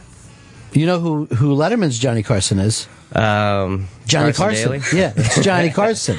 So you're doing it, and I knew you were going to be on with Regis, right? Because I saw Mhm. the thing. and there was a I'm- band after me, so Yeah. I thought I was Set. in the safe spot. Right. And also the Regis thing, you're like, because I was the lead guest until like the day before, so I'm thinking maybe they're getting like Obama or something, and then Right. I'm definitely getting bumps. But then it's Regis, so then you're like, all right, well, yeah, he's been on TV nine thousand hours in his he, life. he's been on TV more than any other human being. so then I'm like, I'm set. And then uh, I don't know if I, I think I can talk about this because it airs tonight. But they did like they did four segments with Regis. So he it's, is lovable. yeah. So and and I don't know, I don't know uh, if since I don't know if this will be his last appearance on Dave or something. Right. Maybe I'm not sure. But um, but yeah, you're literally waiting in the wings. you But know? this is the most common thing. You never hear about anybody but a comic getting bumped. You know what I Yeah. mean? Like, it's always the comic who gets bumped. No one ever says, I guess because you don't have a movie coming out or an Right. album. Now, did they say, here's a date or we'll get back Well, to the, you? ne- the next comedian date they're going to give me, and they they were really nice about it because I mean they flew me out from L.A. and put me up here for a couple Yeah. days, and Where are you staying? uh, a Mauritania. yeah, let's go trash that place. Let's just go have a, have well, I a get ball. the room until I do the show, so that's that's how I'm taking it. Yeah, I'm not leaving. Now, You've been doing uh, comedy for 13 years, Yeah. right? At what point did you say there's no turning back for me? I'm staying with this. uh, I don't know. Yesterday I kind of wavered a little bit. um, I mean, the crazy thing is like there's so many ups and downs. Yeah. and there's so many of the things early on that mean absolutely nothing that kept you going You know what I mean? Like you'll get like a, a feature week at an improv or something. You're Right. like, I, I'm really doing it now. Or some name Yeah. comic just says, "Hey, you're pretty funny." Yeah, yeah, yeah. Like Jim Gaffigan uh, telling me I was funny got me like another two years. You know, I remember when I was a kid, a name guy. I'm not going to even say who it is. Uh, went, "You'll work," and I went, "That's all I need." Yeah, yeah. that's it. Work. You'll good. work. Good. That's it. But I I'm, don't- uh, I'm staying. I'm staying there. but I don't even know. Do people know what bumped is? Do they, yeah, is well, that the, the, the you didn't gonna know say. this one, Molly? Yeah, I was No, gonna not say. really. I mean, I've deduced, but in yeah, he- there's an hour to do, and they have it all segmented out, and Regis, just TV hog that he is, uh, was go- I guess it was going great, huh? well, I couldn't even really hear. I'm I'm literally on the side of the stage, and they're mic'd me up, and they're just waiting to tap me on the Oh my God. shoulder to go so out. this is the only person who would understand what you feel like is an astronaut when they're just sitting on the pad, you know, and then they're like, ah, it's cloudy. I don't know how it looks. We're still at the. All right, come back in. You're not dead because you must have all the adrenaline as you're doing your life's dream. You're doing a Letterman show. Yeah, I mean, there's two things actually in the last month. Like, uh, I worked on my first like CBS network pilot. Yeah. and uh, and that was the same thing. I'd never been through that whole process before of like a really good like Matt Damon and Ben Affleck produced this thing. Yeah. it was like, and then it's still like uh, you you have that um the network up front, so they decide literally like the day of like what shows get picked up. And so I went through that for like two weeks of like, hey, I think it's gonna, uh, no, it's dead, and it goes back and forth, back and forth. Yeah. And then we found out that it didn't get picked up, and then I find out that I'm doing Letterman, so that gets me back up, and then Right. you get bumped. So it's like all these, ru- which are great things happening. Sure. But, uh, But luckily, you Yeah. got Ron and Fez here at the very Yeah. end. Like, Well, oh, I this had is- to do Ron and Fez. uh, here's Carla in Illinois. Carla, Hey Ron, how's it going? good. Um, I now own a company that I started for in uh, 2000. Yeah. Um, I went from being a fax and copy repair girl to uh, being the neighbor of the person that wanted somebody who could solder, and now I own the company. Is that right? That's the weird. We were talking about how weird it is when you find out what you're doing for the rest of your life. knew? Most, yeah, most of the time, it isn't your college major or anything like that. Something came up. When did you know you wanted to be a comedian?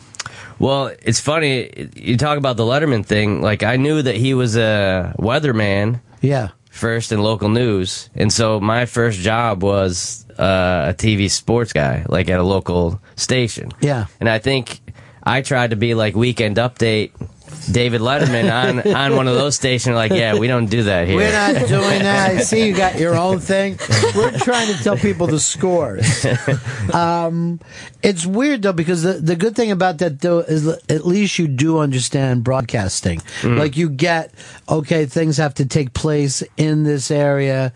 It makes sense because a lot of comics are just like, I don't know what's wrong with that asshole. I showed up two hours late, and uh, you know what I mean. Like they've just been on the road so long Yeah. that they don't get what happens when you get to New York or L.A. Right. and literally have to do something. Right. I still have like the blue collar, like upstate New York work work thing, where even if I'm doing shows at night, I feel like I have to do something during the day. Like I always had these kind of odd jobs and Is that right? substitute taught and all that kind of stuff, even throughout, just to stay, just to stay keep busy. Yeah, yeah, yeah, yeah. Because most comics think I'll get up late, I'll smoke pot, I'll eat cereal, I'll watch fucking TV for a while, uh, text, do a lot of texting, um, and then they're like, I don't know, shit isn't going on with my career because these fucking assholes. um, Nobody's calling. Here's uh, Ben. Ben, you're on the Run and Fez show. Hey, Ronnie B. Uh, Yeah. Hey, thanks for taking the call. Uh, That's my job. Well, hey, I'm probably a reverse, uh, reverse living like Tito's story. It sounds like I went from uh, the Navy, then I was a locksmith like the other guy for 14 years. I was a touring musician during a lot of that time, and then I fell on uh, hard times, fell between bands, lived with a chick for a while, and I've fallen into ass backwards into uh, pizza delivery. And you know, I was embarrassed, and it, it, it seemed like a shitty way to have to uh, drop down to. But now, a year and a half later, I make more loot than I ever had before. Uh, I got a, um, you know, management in my sights, and uh, you know, it's uh, turned out to be a, a fucking blessing out of nowhere. I'll tell you this: there's no one I'm I'm happier to see than the pizza guy. I'm always happy to see him. What's up, man?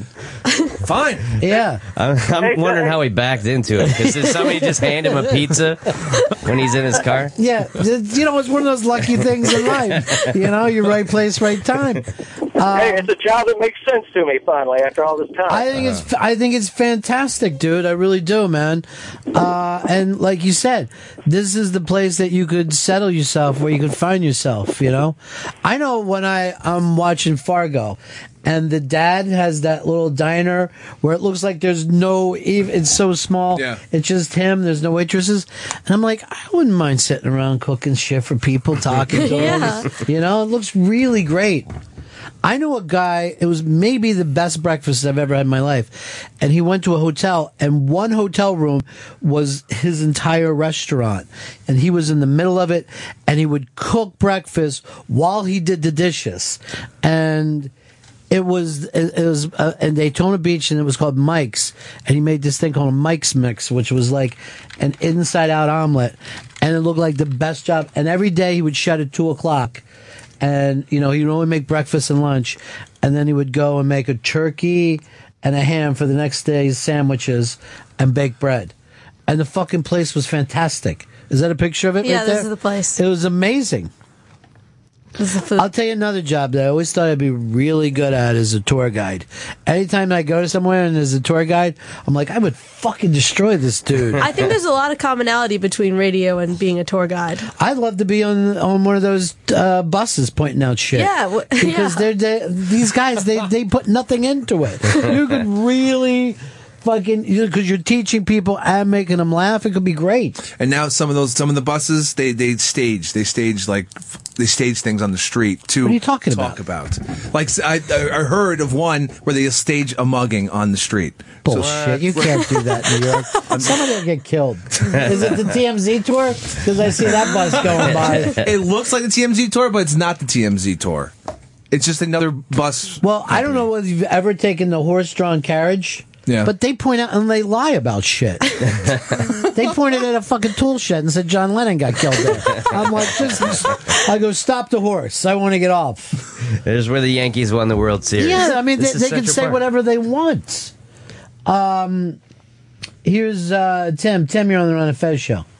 Hey, uh, I, I decided when I was just a young kid that I wanted to be uh, Illinois State Trooper. So bad. I got all the way through school. I went, I had two weeks and I was going to join the academy in Springfield. And I sat down one night and I watched a little show called Moving On with Claude Aiken. Oh yeah, And I've been in, I've been in that truck ever since, 35 years. you love it. I, I wouldn't do anything else. I think it's great. Is it true that truckers know the best place to eat? I was always told that as a kid. Well, you know, we eat basically eat at a different place almost all the time, so you got to keep an eye out for the good stuff.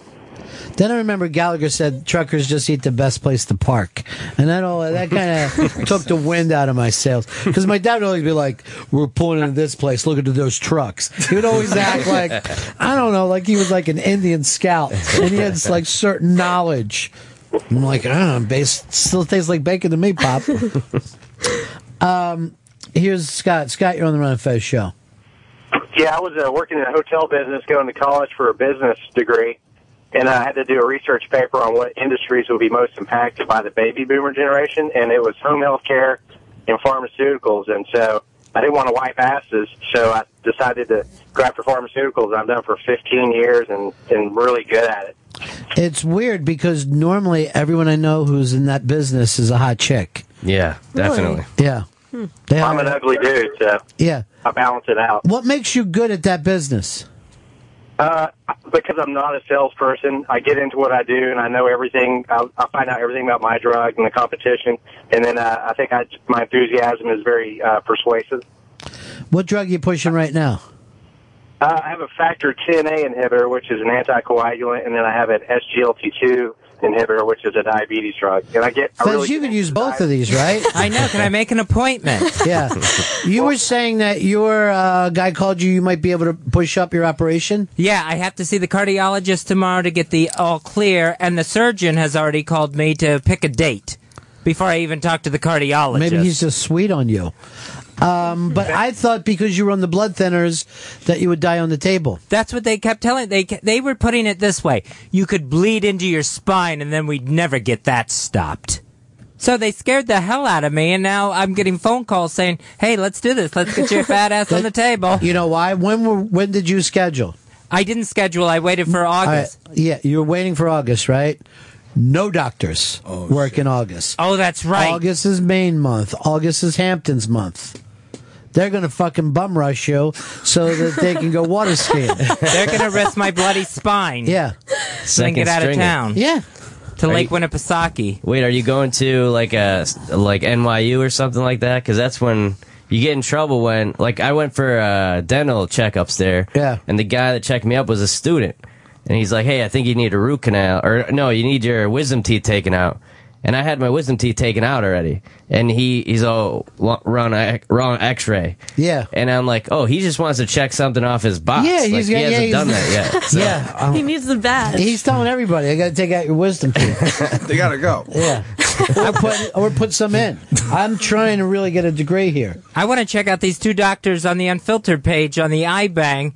They're driving from Florida to New York, and they're going to their their whole trip is on YouTube right now. They're in St. Augustine, and it's called Drive for Men's Health. They're the two leading global surgeons in robot assisted microsurgery. They assist robots? I think robots assist them in tiny, tiny surgeries. Well, there was a thing that they said that in the future they won't cut you open. You're going to eat a pill that releases these tiny little robots that will take care of whatever they're supposed to do, eat cancer, whatever, and then you just digest them. Nanotechnology. Nanotechnology is, is right. No way that could go wrong. No, no. trust robots. I think we've learned that from reading science fiction. We can always trust robots not to turn crazy. Put them inside of you. Yeah, put Millions robots of inside of you. As many as you can. They eat old people's medicine. right? Yeah. Isn't it? All right, so that's up on the iBang Warefez. That's on the unfiltered page. Uh, as you scroll down on the front page of the iBank, Drive for Men's Health. Um, well, we're living like Tito right here today, trying to figure out how people figured out what they were going to do with their life. Uh, here's Tony. Tony, you're on the Run of Fez show. Hey everybody, how you doing? Cool. Hey, uh, so I got out of high school in '90. I was in the Air Force. I was an intelligence analyst. Then I came home and I went to college and to study education. And I was working at the factory with my friend, and we got fired for trying to organize a union there. And I come from a steelworkers union family, Sure. and my uncle recruited me to become a union organizer.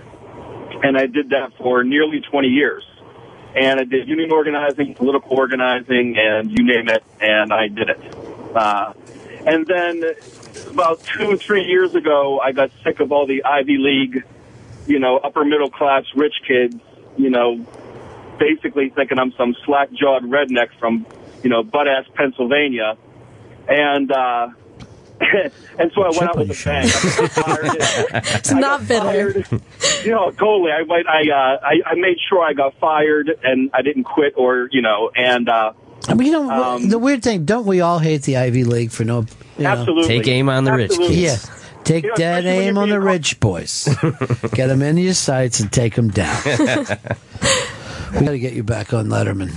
I know. Well, I mean, they they were very nice about it, and Dave, I mean, he spent almost a minute s- apologizing and says my name a couple times, and and uh, You should just get walking out. You I kids should should've have walked yeah. out. You're like, I'm ready, dude. How Let's go. sorry late. are you now? They already Push- had me safely away. Oh, is that right? Like that quickly? You're not. Do not look at Mr. Letterman. Well, the thing I was worried about is because you have your like my parents and my girlfriend were up in the crowd, so they're waiting. So they're thinking like, did he have like a panic attack? like oh what, you know my what I mean? god! Like they don't know what. Did he shit his pants he backstage? just ran out of and the s- ruined this. theater. Uh, the Stangle brothers are coming next week, right? Oh, okay. They coming in? Uh, yeah, the, I'm waiting to hear back from them. Yeah, they're, they're looking to come I in. Yeah. thought that they contacted you. they Why would did you wait- contact me, and then I contacted them. By the way, I heard from Tommy Z that uh, he hasn't heard from you. Bullshit. Fucking Tommy Z is Tommy Z. I, I re- I've hit him up multiple times. Tommy Z's a liar. Well, he says he wants to come in next week and bring me in some sticks. Hmm. If he responds to me, then yes, we can. We can. Should I give it to Fez? I'll take care. of I'll talk to the Z man. Uh, which one of you guys can I trust more? He hates the Z man. Yeah, you do both hate him. Though. Who doesn't? because you, I don't because I smoke sticks. Why is that funny to you? I'll take care of Tommy. I have a habit. This is free. I know, but smoke stick. It's not illegal. Yeah. Um. Well, you're going to get it, Paul. Are you going to bring your folks back again, or Well, that's the whole thing. Like my girlfriend flew out from California for like the day. Yeah. So she just flew back this morning. I mean, that that's the part. Like I had a bunch of friends there that, and, but I did not do the thing where I'm like, hey, I'm gonna be on. Like I knew there was a Right. chance, you know. And uh, you know they'll all tell you, "Oh, it's the best thing." Dave mentions you, and then they definitely get have another you one, back. yeah. You know that happened to Hedberg and Geraldo. it and all happened the- to all the most good people? guys, so- yeah, most comics have been bumped yeah. uh, early on because you know it's that we'll put a comic there. I mean, it's Yeah. amazing that you got picked for the show during his last year and all that. you yeah, know. that that I was like thrilled, and I mean, I got the date like a week out, so it wasn't like they were just sliding me in. Like they flew me in from LA, and I was Yeah. here for a couple days running the set, and everything was, uh, you know, it was it was. Uh, I, I running know great. it. So when they put you back on, here's what you do: you just cut out, you just stand there, just light up a cigarette and stand there. and then if you, s- everyone looks at you, go like this: Hey, you screw with me, I screw with you back. That's the way I roll. you should go back with all new material. Yeah, About being bumped. and I got a suit. I got a suit, Ronnie. Oh, they, they they made me. They didn't make me. I wanted to look good, so I Right. got a suit. I felt like I was going to. I, I don't know. It's just the whole thing is upsetting. No, I understand. You don't want to go out like when Big J did Fallon show. He basically just walked. It looked like he Yeah, woke jorts. up. Yeah, it looked like he slept in those clothes and just walked out there, and then starts bringing up the Eagles in front of a New York crowd. I'm like, get him back! I just say he was on the side of the dog killer. I Look, will- he's leaning. he's so casual. He's got two that t-shirts he's on. leaning, and he's got the gloves going. I will say the one the one other thing I was hoping for help on was my hair. Like with those places, they Yeah. can put that thickener in. They make it look nice. And uh, I won't say it. It was this show. It was, uh, but there was a Swedish uh, girl band with four hot Swedish chicks, Yeah. and uh, the hairdresser guy was like all about just making them look fabulous. Ma- ma- taking care of them. And then yeah. I was like, "Hey, uh, what about this?" He's like, "Oh, you're fine." You I was look like, "Hey, I great." look like a," s-" and then he just put dr- gel and like just scraped on the front of my head, so I just look like a serial killer. And uh, so I'm almost glad that I didn't go. Oh, I'm on. glad. I'm happy now. Now that I hear this story, I'm relieved. Um, but what is the hair thickener? Do you mo- know, Molly, that they I don't can know. thicken your hair? I have very thick hair. But see, women tend to know hair products where Yeah. men. Maybe are just Rogaine? like- uh, Is it Rogaine? No, it No, I isn't think this is Rogaine. like That a would be men's uh, embarrassing. TV trick, like uh, get real good hair, or so, it's some like the spray little paint stuff, they stuff? sprinkle in it. It's hair thickening spray. I don't think they use a spray. They use like a little, almost like particles Powder? of stuff in there because you I've have. never heard of this. yeah, yeah. Let's well, I see just here. pulled back the curtain. Yeah, you did. Yeah, they have like the you know how you have the big lights coming down. You Yeah. want to look your Well, I know they spray paint some guys like Fez brought up, but I didn't know about the thickening. yeah. I think it's almost in like a little bottle, and they kind of shake it in there. And uh, I was kind of amazed how good it looked. So I was like, all right, You I'm gonna, love that I'm gonna get shit. hooked up. I'm addicted. Look, I don't mind getting bumped, but thicken my hair, would you? I'm going out to dinner later tonight. well, that's what Seinfeld said that he would wait for the Tonight Show to get his hair cut. I guess they used to cut your hair for Yeah. the old Tonight Show. Well, we did an unmasked one time, and the makeup person was there, and ended up cutting the hair of one of our kids in the hall of guests, and the show started like twenty minutes late. Yeah, I mean, I'm there's not some, going to say which one. Dave Foley. Yeah. Yeah, they can do uh, wardrobe too. Like a lot of those shows, they're like, "Do you need a jacket or something?" Yeah, I was I like, do. I, I didn't even know that was an option. I'll take one. I need a jacket, but don't open it because Do I'm they let going to sell you it keep later. it? no, Oh. no, they'll stay close to you on It's like that. the stuff. Friars Club where they just make you put on a jacket. It's got an emblem on the side. I want the old gong show Because host. you, uh, Hicks, you had to get one, right? Because you don't own a jacket. They offered one, but I just wore pi- the the the one Pit Doc gave me, the leather jacket. So I was just wearing a leather jacket in there. Yeah, I don't think you should be able uh, for a jacket required. I don't think a leather jacket should get you in. I think you should have to wear a suit jacket. I was surprised I got in with that. To tell you the truth, Well, Oh. they did not let you in. No, they give you the zero Mustel jacket. Oh. You know what I mean? You're wearing some seventy-year-old jacket. In high school, if you Yeah. weren't in dress code, they would just give you like a giant polo shirt to wear. It's like the same thing. Uh, here's a weird thing. When I was a little kid, you still girls had to have their head covered in a Catholic church, and if you didn't, the the nun or teacher would bobby pin. Uh, like a napkin to their head. and they would just, first of all, they would get fucking screamed at and just laced into, and then they get their hair grabbed real hard in a fucking thing. And I just remember thinking, oh, good, because I never would remember a hat. I was so happy dudes. Like the Lord doesn't mind looking down on a guy's head, but a woman's head is disgusting to the Lord.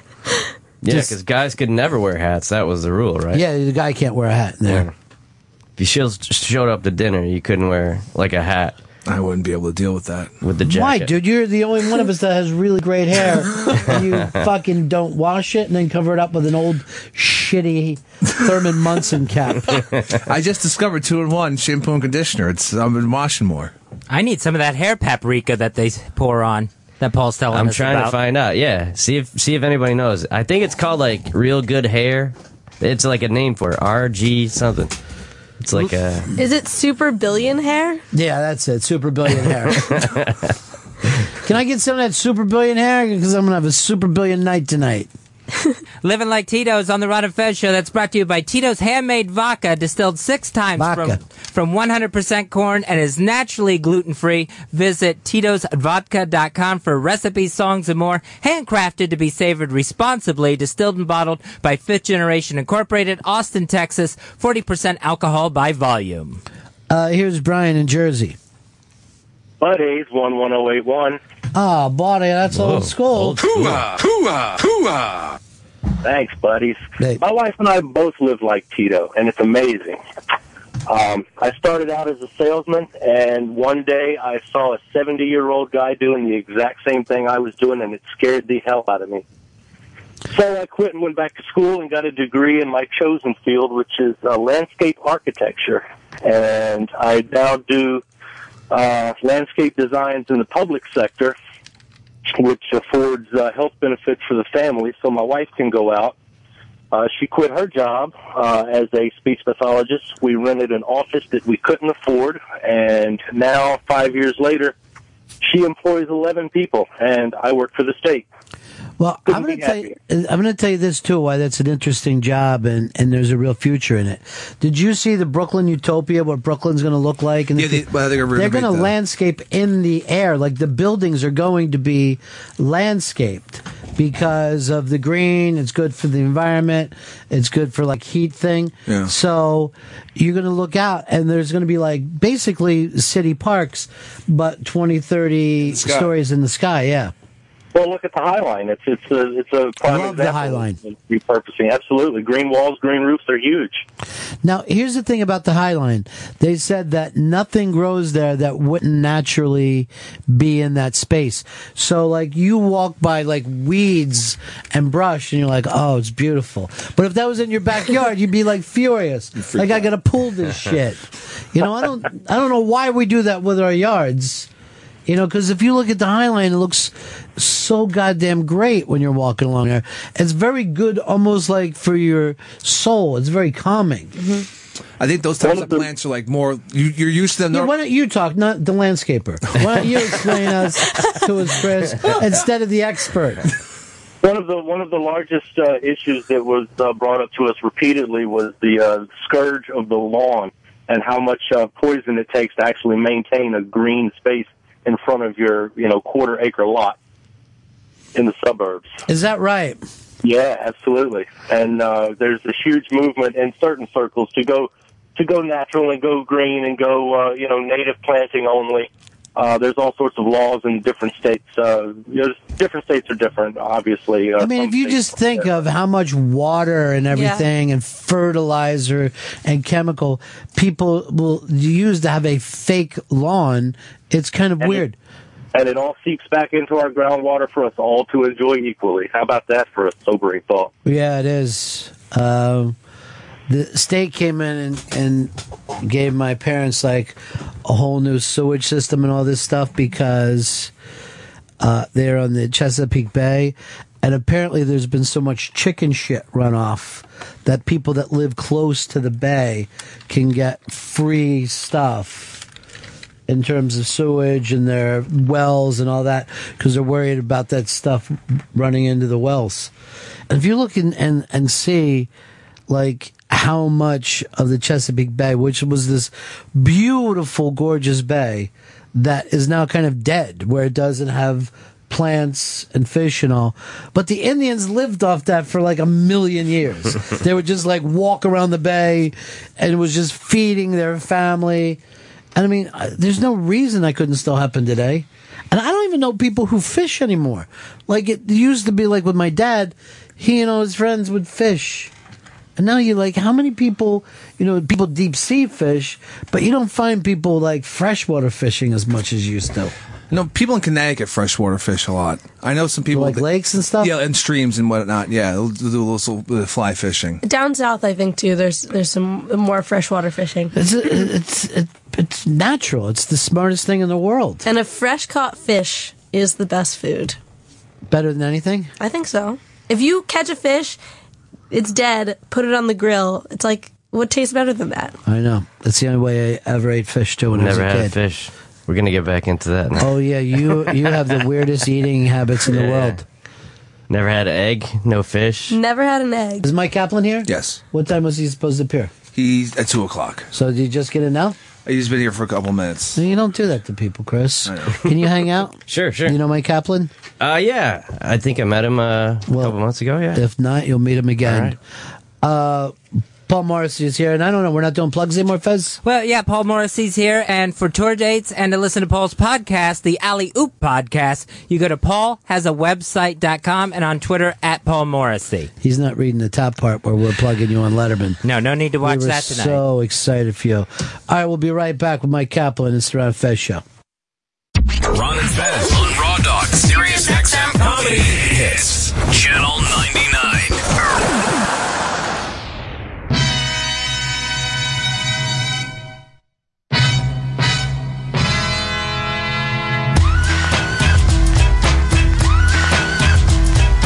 Oh, geez, he jumps around. Four uh, events you're at last night. Uh, Yeah, four events, man. What it was were they? like parties at different places. The, um, Jenny McCarthy hosted a party at the Attic, this new place downtown. Um, and let me see. And then wait, there was so hold on. Jenny McCarthy's throwing a party, and then you leave to go to other events. you have to. I don't You understand. I don't cannot stay understand. too long. It Did looks you? it looks bad to stay too long. I was invited too, guys. I- I was invited as well. I could've You gone. must. You can only. You have to be in and out. You do your how you doing. What's up? How's it going? And then you're out.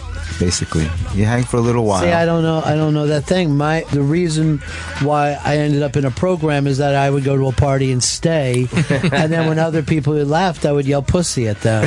Uh, And you, you- brought Mike Kaplan in with you today. Big I Day did. for you, Mike. Huge day for Mike Kaplan. Hello, thank you for having me on my huge day. Uh, You're doing Seth Meyers tonight. Uh, yeah, fir- first time on Seth Meyers. Very excited to do it. First time on Ron and Fez. fa- Very excited to be here. But w- w- I would think that if I was doing my that late night show, I would like no, I want to just stay chill the rest of the He's day. cool, that's why. Yeah, He's he is cool. You're right, I gotta get outta here. You gotta He's- go. Come back. I made a- I made a big mistake. I didn't Now, realize. I don't want to put anything bad into your head. No, you can't. Paul Morrissey is here.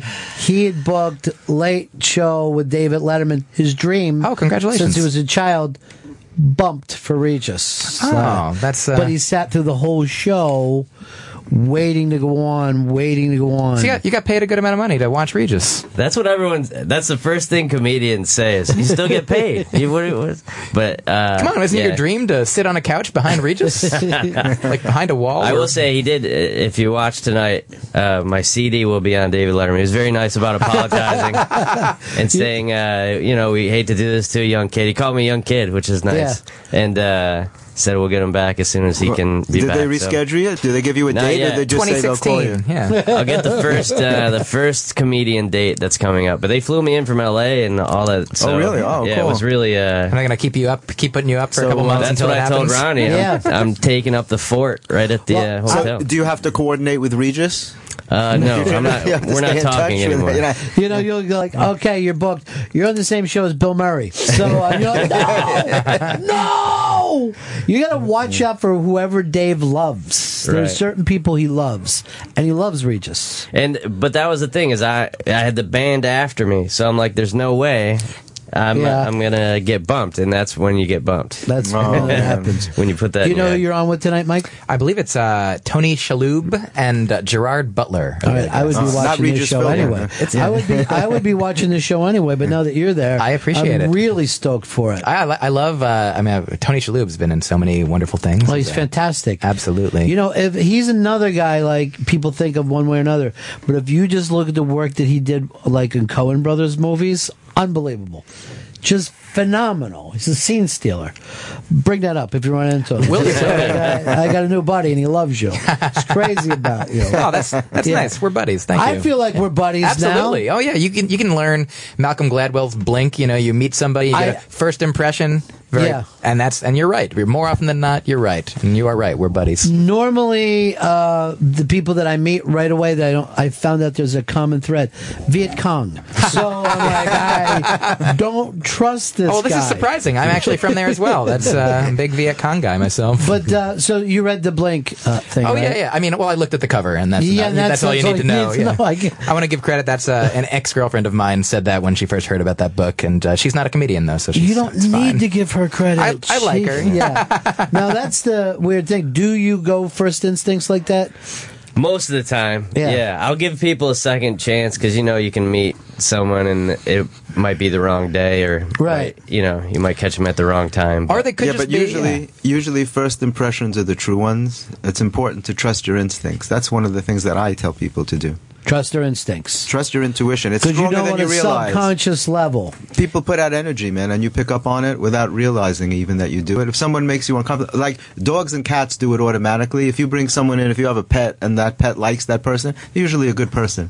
And if the cat or dog reacts negatively, go with that. Man, if, if I was a sociopath, I would work on like learning how to get cats and dogs to, To like, like me. you. That'd Yeah. be like Right. the ultimate. And then take them to people's homes. You know what's really weird though? If there's ever like one of those little tests online, are you a sociopath? I'll go over it real because no, I don't think a sociopath knows, right? That they're a sociopath, Yeah, they no. think that I'm a good dude. They Yeah, just have right. to do what I got to do.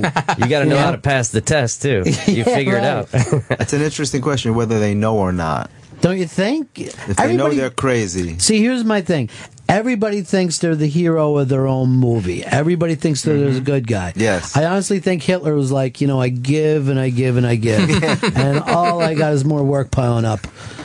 I I I'm read not a- touching that line. I read. Oh no, I think I think you're right. I uh, and I'm a Jew. It's fine. So uh, I read uh, an advice column where a guy wrote in and he like was like, I think I am a sociopath. He's like, I don't want to hurt people, but I just care about myself and not other people. And Yeah. he's like, whenever I date women, I'll like they'll fall in love with me. I'm charming. It'll be wonderful. Like in a few months, like I don't promise them anything, but they just expect that they're like, we're going, we're heading forward. And then after a Yeah. few months, I'm like, goodbye. Like so, like, he was like, what do I? Is that an okay thing to do? Am I doing the right thing? Am I an ethical person? Like he's Yeah. like he wanted to be a good person, but also he's like, I just don't have the skills or knowledge to know. Like, so he seemed to ha- be aware that he's like, I don't really, ca- I care about myself and not others. Right. But he was like a decent dude, it seemed. Maybe he was a libertarian. Yeah. That's, Sorry, yeah, it's but- just me, me, me, me, me. Yeah. Everybody's been in that position where someone says to them, "So what does this mean?" And you're like, "What? I, Yeah, I have to explain myself now? what did? When did we cross into meaning? It means everything that happened up till now happened, and uh, the future is uh, later.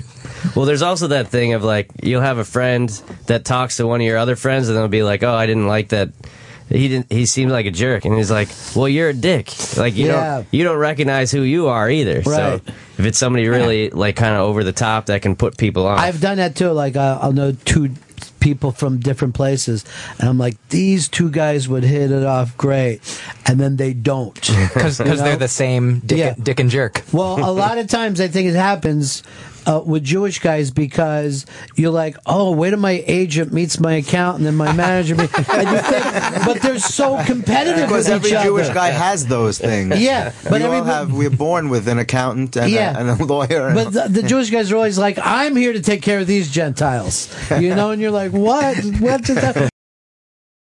Oh, these guys are so much alike. And you're like, quit horning in. And they're like, what are you saying about horns? You know? Yeah. That's a, But is it is it competitive growing up Jewish? Uh, you know, I didn't really feel. I wasn't Jewish till recently. Yeah, no, I just yeah, I just became it for show business. And uh, you know, growing up, I was an only child, so like I didn't have like competition within the home. Ah. And I went to like a very small school where every it was very colla uh, collaborative and cooperative. Like there weren't even grades given uh, Right. up until I moved to like a new town and like a regular uh, public school in like eighth grade and high school. And at that point, I by that point I was already like this. "Oh, how do I, I don't know how to do anything, but uh, like every I thought everybody was just friendly. Can we just be friendly? No, not, no people aren't friendly. Oh well, I guess I'll. Uh, uh, so I didn't. I mean, I grew up sort of uh, fine until eighth grade, and then I didn't have the skills to like meet people and learn how to adapt. And immediately uh, when I got into high school, so I sort of kept to myself a lot. Like there were people who were Right. friendly, but I was like, it's a trap.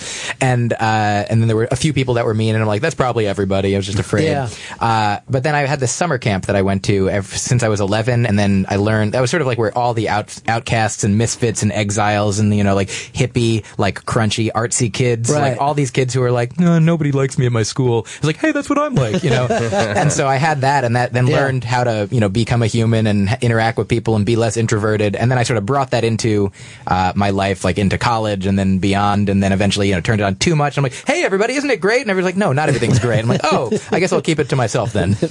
But isn't it interesting that you can have a background like that and wind up in comedy, where you, where you're, you start off so shy and restricted and closed with a like a, a not a great outlook on how other people treat you, Right. And then wind up in a in a business where you're on stage, where you're the center of attention, and, And, making every people laugh. night you risk that rejection. Well, that's the thing is, I say this sometimes on stage, and I say it sometimes on uh, radio shows, and uh, and here's one of those. One, this is one of those times uh, that when people people often say like, "Isn't that scary getting up on stage every night? You know, what, what's isn't it horrifying?" Like, and I'm like, "Well, what's the worst thing that happens is tonight a, a room full of people hates me. You know, that's and then they, I never see them again. Whereas high school, I felt like it was a building full of people that hated Yeah. me every day, the same The people. same it was people. like, "Good night, everybody. I'll see you tomorrow. It'll be the same thing." It's like being on a cruise ship. It's a Exactly. cruise ship. Yeah, like the, ev- in the rest of life, if you can escape, then do it. You know, then "Ah, I'm not going to come back to this club, and or if even if I do, like you know, at a club, you go six shows, one of them's full of horrible people that you hate, and the fi- five of them are great. They're like, well, I hope those five people, those five, you know, that group never That comes. audience to, never yeah. comes back again, right? Yeah. I wonder if anyone really likes the school, like that school experience, you know? Because well, you find out even popular kids were very, you know, they felt like, oh, I have to do this and that to stay popular. It's it's stressful for all kids. It's cliquish. I always say, if high school was the best time of your life, you should probably kill yourself because A lot of I don't, those I don't guys know do. that anybody. Not fit while in you're in high school. No, Yeah. not, no, but I What? mean, Yeah, really, kids, seriously. They get the front page of the yearbook. That's always the dead kid gets their picture on the front page. I remember being so jealous. I wish that was my. Yeah, I wish I picture. was You're there. jealous of the dead kid. Yeah. That's, I mean, I understand people who feel like that. People want to leave like a legacy, be like, ah, they'll remember me. But I'd Yeah. rather, I'd rather remember myself while I'm alive. You know, that's, uh, Right. I'm happy to continue to be. and everyone's so insecure too. It seems like nobody. Only you're insecure. Sorry, man. well, well, even the comedy thing, like I would never like I hear about kids are like I did a performance in front of my classmates. I was like, those are all the people that I pick on from the back of the room. Like I Right. don't want to entertain. You were those in the guys. back of the room, kid. Of course, yeah. Yeah. And then my dad was a teacher, so I don't want to be a troublemaker or or you know be too like. I think the class clown thing. I don't know about you. Yeah, were you always in trouble?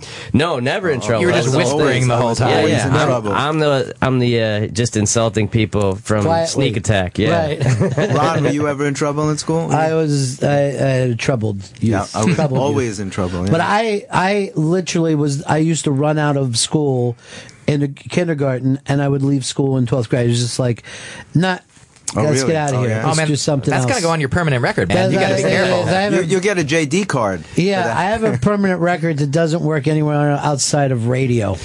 Um, but yeah, Yeah. I, I remember this in first grade of wondering when this lady would shut up and let someone else talk. it just seemed obscene to me. There's 30 of us here, and every day it's about her. You know, it just was driving me nuts as a little kid. The nerve of her Yeah. to take all that attention. Did you raise your hand and ask? Be like, Miss, uh, when when will it be my turn? All my teachers were elderly. All my teachers were the That's because oldest we're possible six years women. old, so everybody looks elderly. No, but I mean, like they would retire the year after Oh, I left. but that's probably just because of you. That was the common aged denominator them. there. They started out young, and Yeah. you aged. I can't take it anymore. You you were a trouble kid. I had to bring a note from my mother every day. She had Yeah. a sign about my conduct. I, I would just do. I was an instigator. I would assign noises to each row, and when I would make a signal, each row would start. One row Oh, would wow. start tapping. The next row would start with their foot. The next row would start making another noise, and afterward, like all five rows would be making noise, and and.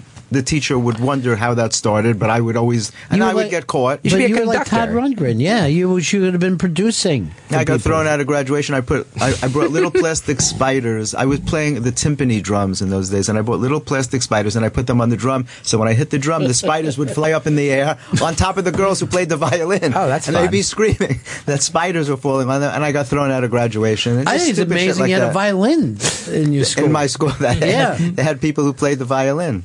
Sounds like you went to Rushmore. This guy is doing everything. Mike Kaplan's in studio with us, uh, with Jeffrey Gurian from Comedy Matters TV. Mike's going to be on the late night with Seth Meyers tonight, 12.35 a.m. on NBC. And you can get Mike's album, Small, Dork, and Handsome. That's available now on iTunes, Netflix, and Amazon.com. And Paul Morrissey's with us. He's got tour dates and his podcast, the Alley Oop Podcast, at paulhasawebsite.com. And he will not be appearing on David Letterman tonight. Probably for the best because you're going to go tell everybody all the things He's that you're traveling with whispering Regis. about them. You're traveling with Regis from now on, right? Yeah, yeah. Oh. Did Regis say anything to you?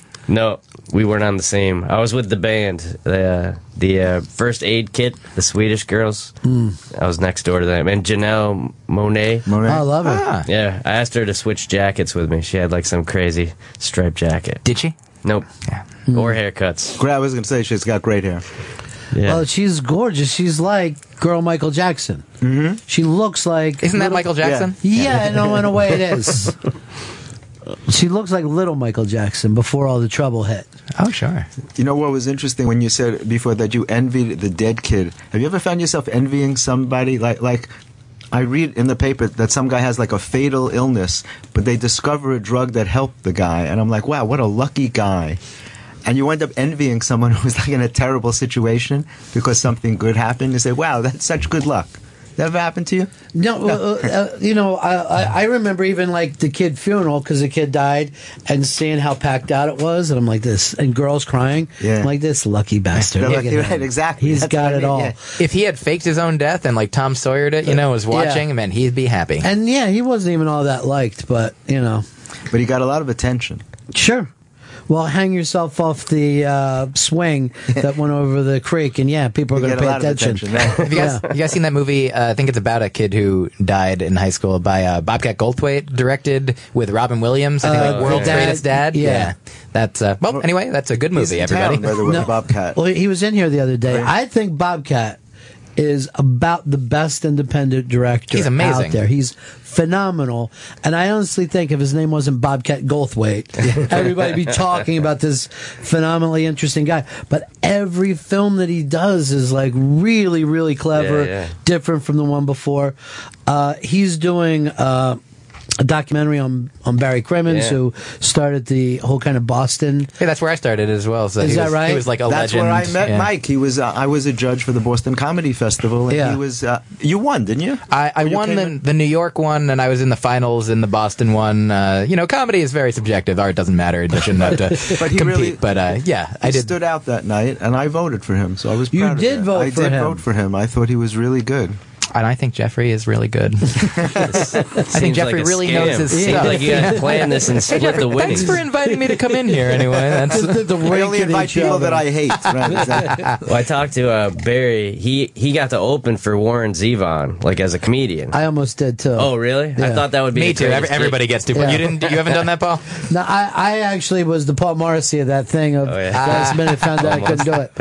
But uh, so go ahead. You were telling a well, great that, story. That was the other. Uh, the thing was, you get to pick your music for Letterman to get the, Oh, yeah. you know, for Paul Schaefer and the Yeah. band to play. So that's one of the things was I was going to throw to you what song I should pick, and the one that I was picking for last night was "Lawyers, Guns, and Money." It's a great song. Because it's got to be good, like the first eight seconds, Right. and really get you into it. But then be something cool that like the band will be able to play to. Right, and by the way, Zevon Letterman loves Zevon, course, so that yeah. would put him in a good mood. Right. So So he what just- would you pick? I would pick Laura's Guns and Money is Oh, what I yeah? would pick. No, um, Try to get on before him, man. Take it away. I would probably just pick Feelings. Feelings just come out to that. And just kind of sway. In the I background. didn't know. I always thought that like Paul had like a clever thing. No, that he did. Letterman uh, Letterman's the only show where they explicitly say what song do you want to come out to. I remember the first time I did Letterman, I was uh, trying to pick figure out the song, and I was backstage at a show with uh, Todd Barry was there, and Yeah. he's done he's been on Letterman a number of times, and so I said, Todd, what did what did you walk out to on Letterman? And he was like, oh, I can't remember all, all seven things that I walked out to. Yeah, that's very good. Doing Letterman seven times, Mike. You mean they ask you the night you get there? They don't ask you in No, no, advance? they do it before. yeah. oh, that week. Oh. So I was like going back and forth. You could be cutesy and do like a Morrissey song, right? Or do something cool like the uh, John Tesh NBA on NBC Oh, thing. that would be Like, great. dun- dun- Yeah. so I was just trying to see how w- way out you could go, but that's fun. What'd you pick? Uh, I had I think last time I did Surrender. Uh, is that Cheap uh, Trick? Cheap Trick? Oh, Mm. That's and uh, great. I did a They Might Be Giants song once. Uh, Love that. It was it was real cool. And then a cake song. Uh, I think it's interesting that you wanted to come out to different music instead of going for that Don Rickles thing of there's that Yeah. theme that's that's Mm-mm. Don. Mm-hmm. Mhm. Because remember, uh, Bob Hope used to have a theme song. Well, He used to come out to Thanks to the Memory. I thought it was Jump Around. No, you're the only guy. You come in and he goes like this. Please play jump around when I come in because I like to jump around. I go to different things. So I thought it was Bob Hope's song. That's why I took that song. How many? Four events you were at last night. Four events, and you only stay for minutes at a time. and Jump Around plays whenever he walks in the door Yeah. at each of Automatic. those events. You just hear that. he actually said it's perfect for me because I jump around so much in so many places. That's a great that's a great Jeffrey impression. Yeah. Well, I don't. I think that everyone has to do Jeffrey very, very quickly and say him because it looks like it's a comfortable thing to do. Right. Yeah. He's a comfortable man. He is. And I jump around. You do jump around. So, what other events did you go to last night? I went to. Uh, Well, how was the Jenny McCarthy one, by the way? It was, cool. It was- It was Yeah. really packed. It Okay. was fun. I ran into some fun people that I hadn't seen in a long time. It was it was great. You know, um, I went to one before that. Actually, I'm trying to remember. You know, that's the problem. If I don't write them down, I don't remember where I went. But there were, and then there He were lives two- in the moment. He And then there were two events later. Let me Well, see. Jenny McCarthy. Oh, the first one Oh. was a birthday party for Prince Lorenzo. Prince Lorenzo Borghese and, and at Provocateur. And then I went to the Jenny McCarthy. right. And, Then you, and Jenny you were supposed to go, Paul?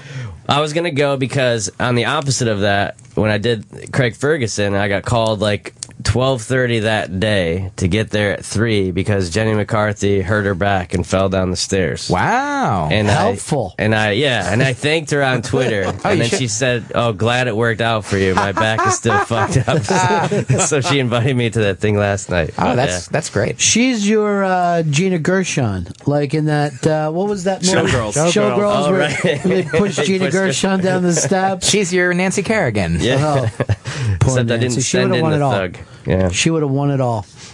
And then you did two more, and what were Yeah, they? well, Jenny was there with Donnie Wahlberg. They, Hmm. they ki- they didn't get up and dance when I was. I didn't see. They just sat on the couch. You know that thing when you're in the VIP room and nothing's going on. Right. like you can't wait. Your whole life you wait to get in the VIP room and then you get there and you can't wait to get out. Right. You're just standing there staring at people. That's what it was like. It was a small area that was roped off, and she was there with Donnie Wahlberg, and he wore a hat like a fedora, and they were just were talking to each other, and they, the whole party was going on around them. you know. And so, so I came from provocateur. I stayed a little too long because I wanted to see Lorenzo and this guy Charles Ferry was doing the party. He's a big promoter in New York. And then I did that, and then I went to a place called the Stellan on the West Side, and there was two parties there. One for a publicist. Um, which was really fun, and it was produced by this rapper Papoose, and I love that name for a rapper. Yeah, and then Native and American? then my friend Lola Bastinado has this very sexy kind of party. I think his DJ is Sacagawea. Right? That's, uh, yeah, exactly right. So it was a fun night. Not since Rona Barrett has anyone gotten around to these kind of parties. It's like a Woody Allen movie. Yeah, it's Okay. way yeah, It's it's, way constant. old school, but you just go there, air kisses, and then you're out again. Lots, yeah, numbers, exchanging information, and just you know what's up, how's it going, and what's happening this weekend, and it's so much a part of my life, and and it's noisy and loud, and I'm comfortable there. you enjoy it? I love it. We- Absolutely love we it. Stop at Elaine's and then stop at uh, even though it's closed, Studio you still Fifty go to Four. events, yeah. Did you go to 54 back in the day? I actually tried to get Steve Rubel to do a thing. I was doing a, a thing uh, called "Prominent Businessmen Who Wear Swim Fins to the Office." Okay, that should And I have been was big. I was interviewing a lot of prominent men who explained why it was important to them to wear swim fins in their line of work, and I wanted to do it at Studio 54. So I was married at the time, living in Scarsdale, and my wife gets a call one day. She goes, uh, "Steve Rubel is on the phone. Do you want to take it?" And I like went crazy. Uh, but he didn't want to do that. He, di- he didn't want to shoot it there. He said it would be too too hard to shoot to give everyone swim fins. But I Didn't that used to guy go. just got out of jail. One Pardon- of those pardon me? guys. Steve Rubel uh, passed No, the away. guy, uh, who oh, was the Ian guy that- Traeger. He just got out of life. Yeah. What's his name? Ian Traeger. Yeah, he's He's a uh, hotelier. Yeah, he's the he. Is he that a does word, all- hotelier? I think it is. Yeah. he does all these really great small hotels now. boutique hotels. Yeah. Yeah, but studio was amazing. They do a show here on Studio 54. I Mm. got invited as I came up here today. They invited me on that show from Studio 54. To talk about the old days, Jeff, talk about that one swim fin story. You're like a professional invitee. He is. I guess so. Yeah. What do you do for a living? I get invited I get places. invited to places. get invited places. and I mention things Yeah, to people. I'm an invitee and a mentioner. I mention. he eats very small meals of just like little cheese cubes that are going by. you should write a book of the like and then the, I mention it to people. the party invitees diet. By the Do way, have you I eat mentioned every this? place? Well, not every place serves, but Right. I, I grab a couple of things if they have hors d'oeuvres. Yeah, I do that. I like the little hors d'oeuvre for Yeah. myself. Ah, this is nice. It's, it's fun. I go from place Wait, to place. isn't that the prince? What's the prince's name? Lorenzo Borghese. Ah. Yeah, he had a TV show for a while, and um, Well, and he's a Prince fun guy. doesn't. Yeah. yeah, exactly. Right. If you're a prince without a reality TV show, yeah. And none of this, no amount of, you could show up at some rich person's house, none of that stuff throws you. You don't feel like I don't belong here. No, You're no, I'm used to comfortable. that. That's what I do. That's what, yeah. I've been doing that for such a long time. You know, there's lists. You got to be on lists, and it's the whole thing. I do the you know. opposite. In LA, I play basketball at famous people's houses. That's my in. Because I Most used, comic, you never see comics at these kind of events, though. That I go Yeah. to, comics don't like that world. So uh, everybody they took the old tennis court, made it into a yeah, basketball because you know, like court. Gary Shanley has that big game. Yeah. I haven't been invited to that, but the guy who created Matlock, I play. okay, you're at Matlock's house. So not Gary Shanling, but the And Perry Matlock- Mason. Yeah, but are you like Kojak? But are you always like, could somebody get me in the Shanlings uh, thing? I, once in a while, I, I, I never really ask, but um, but it, that does ruin your street cred when you uh when you Ask? play at the the well, you're playing at the guy who who created Perry Mason's house. it doesn't give you the street cred for basketball anymore. But see, here's the thing: Would you, you know, want to slap the ball back in Gary Shanling's face, or would you feel like, you know, I'm a big fan, I love his work? Yeah, it's You like- tough yeah. one. I remember like Adam Sandler. They they rented this gym, and there was a comedian that we all know um, that took a swipe like near his face, and it's supposedly the only the only uh, time that Sandler's just like, if you do that again, I'll punch you in the fucking face. That's like the only bad Adam Sandler story you'll All hear. right, write write the name down. Write it all down. right, Okay. All right, hold on, I oh. got Toady Oh. Fields. Ah, that's awful. That's awful. Was that, was that before she lost her leg or after? Right, yeah. Um, So you played with Sandler.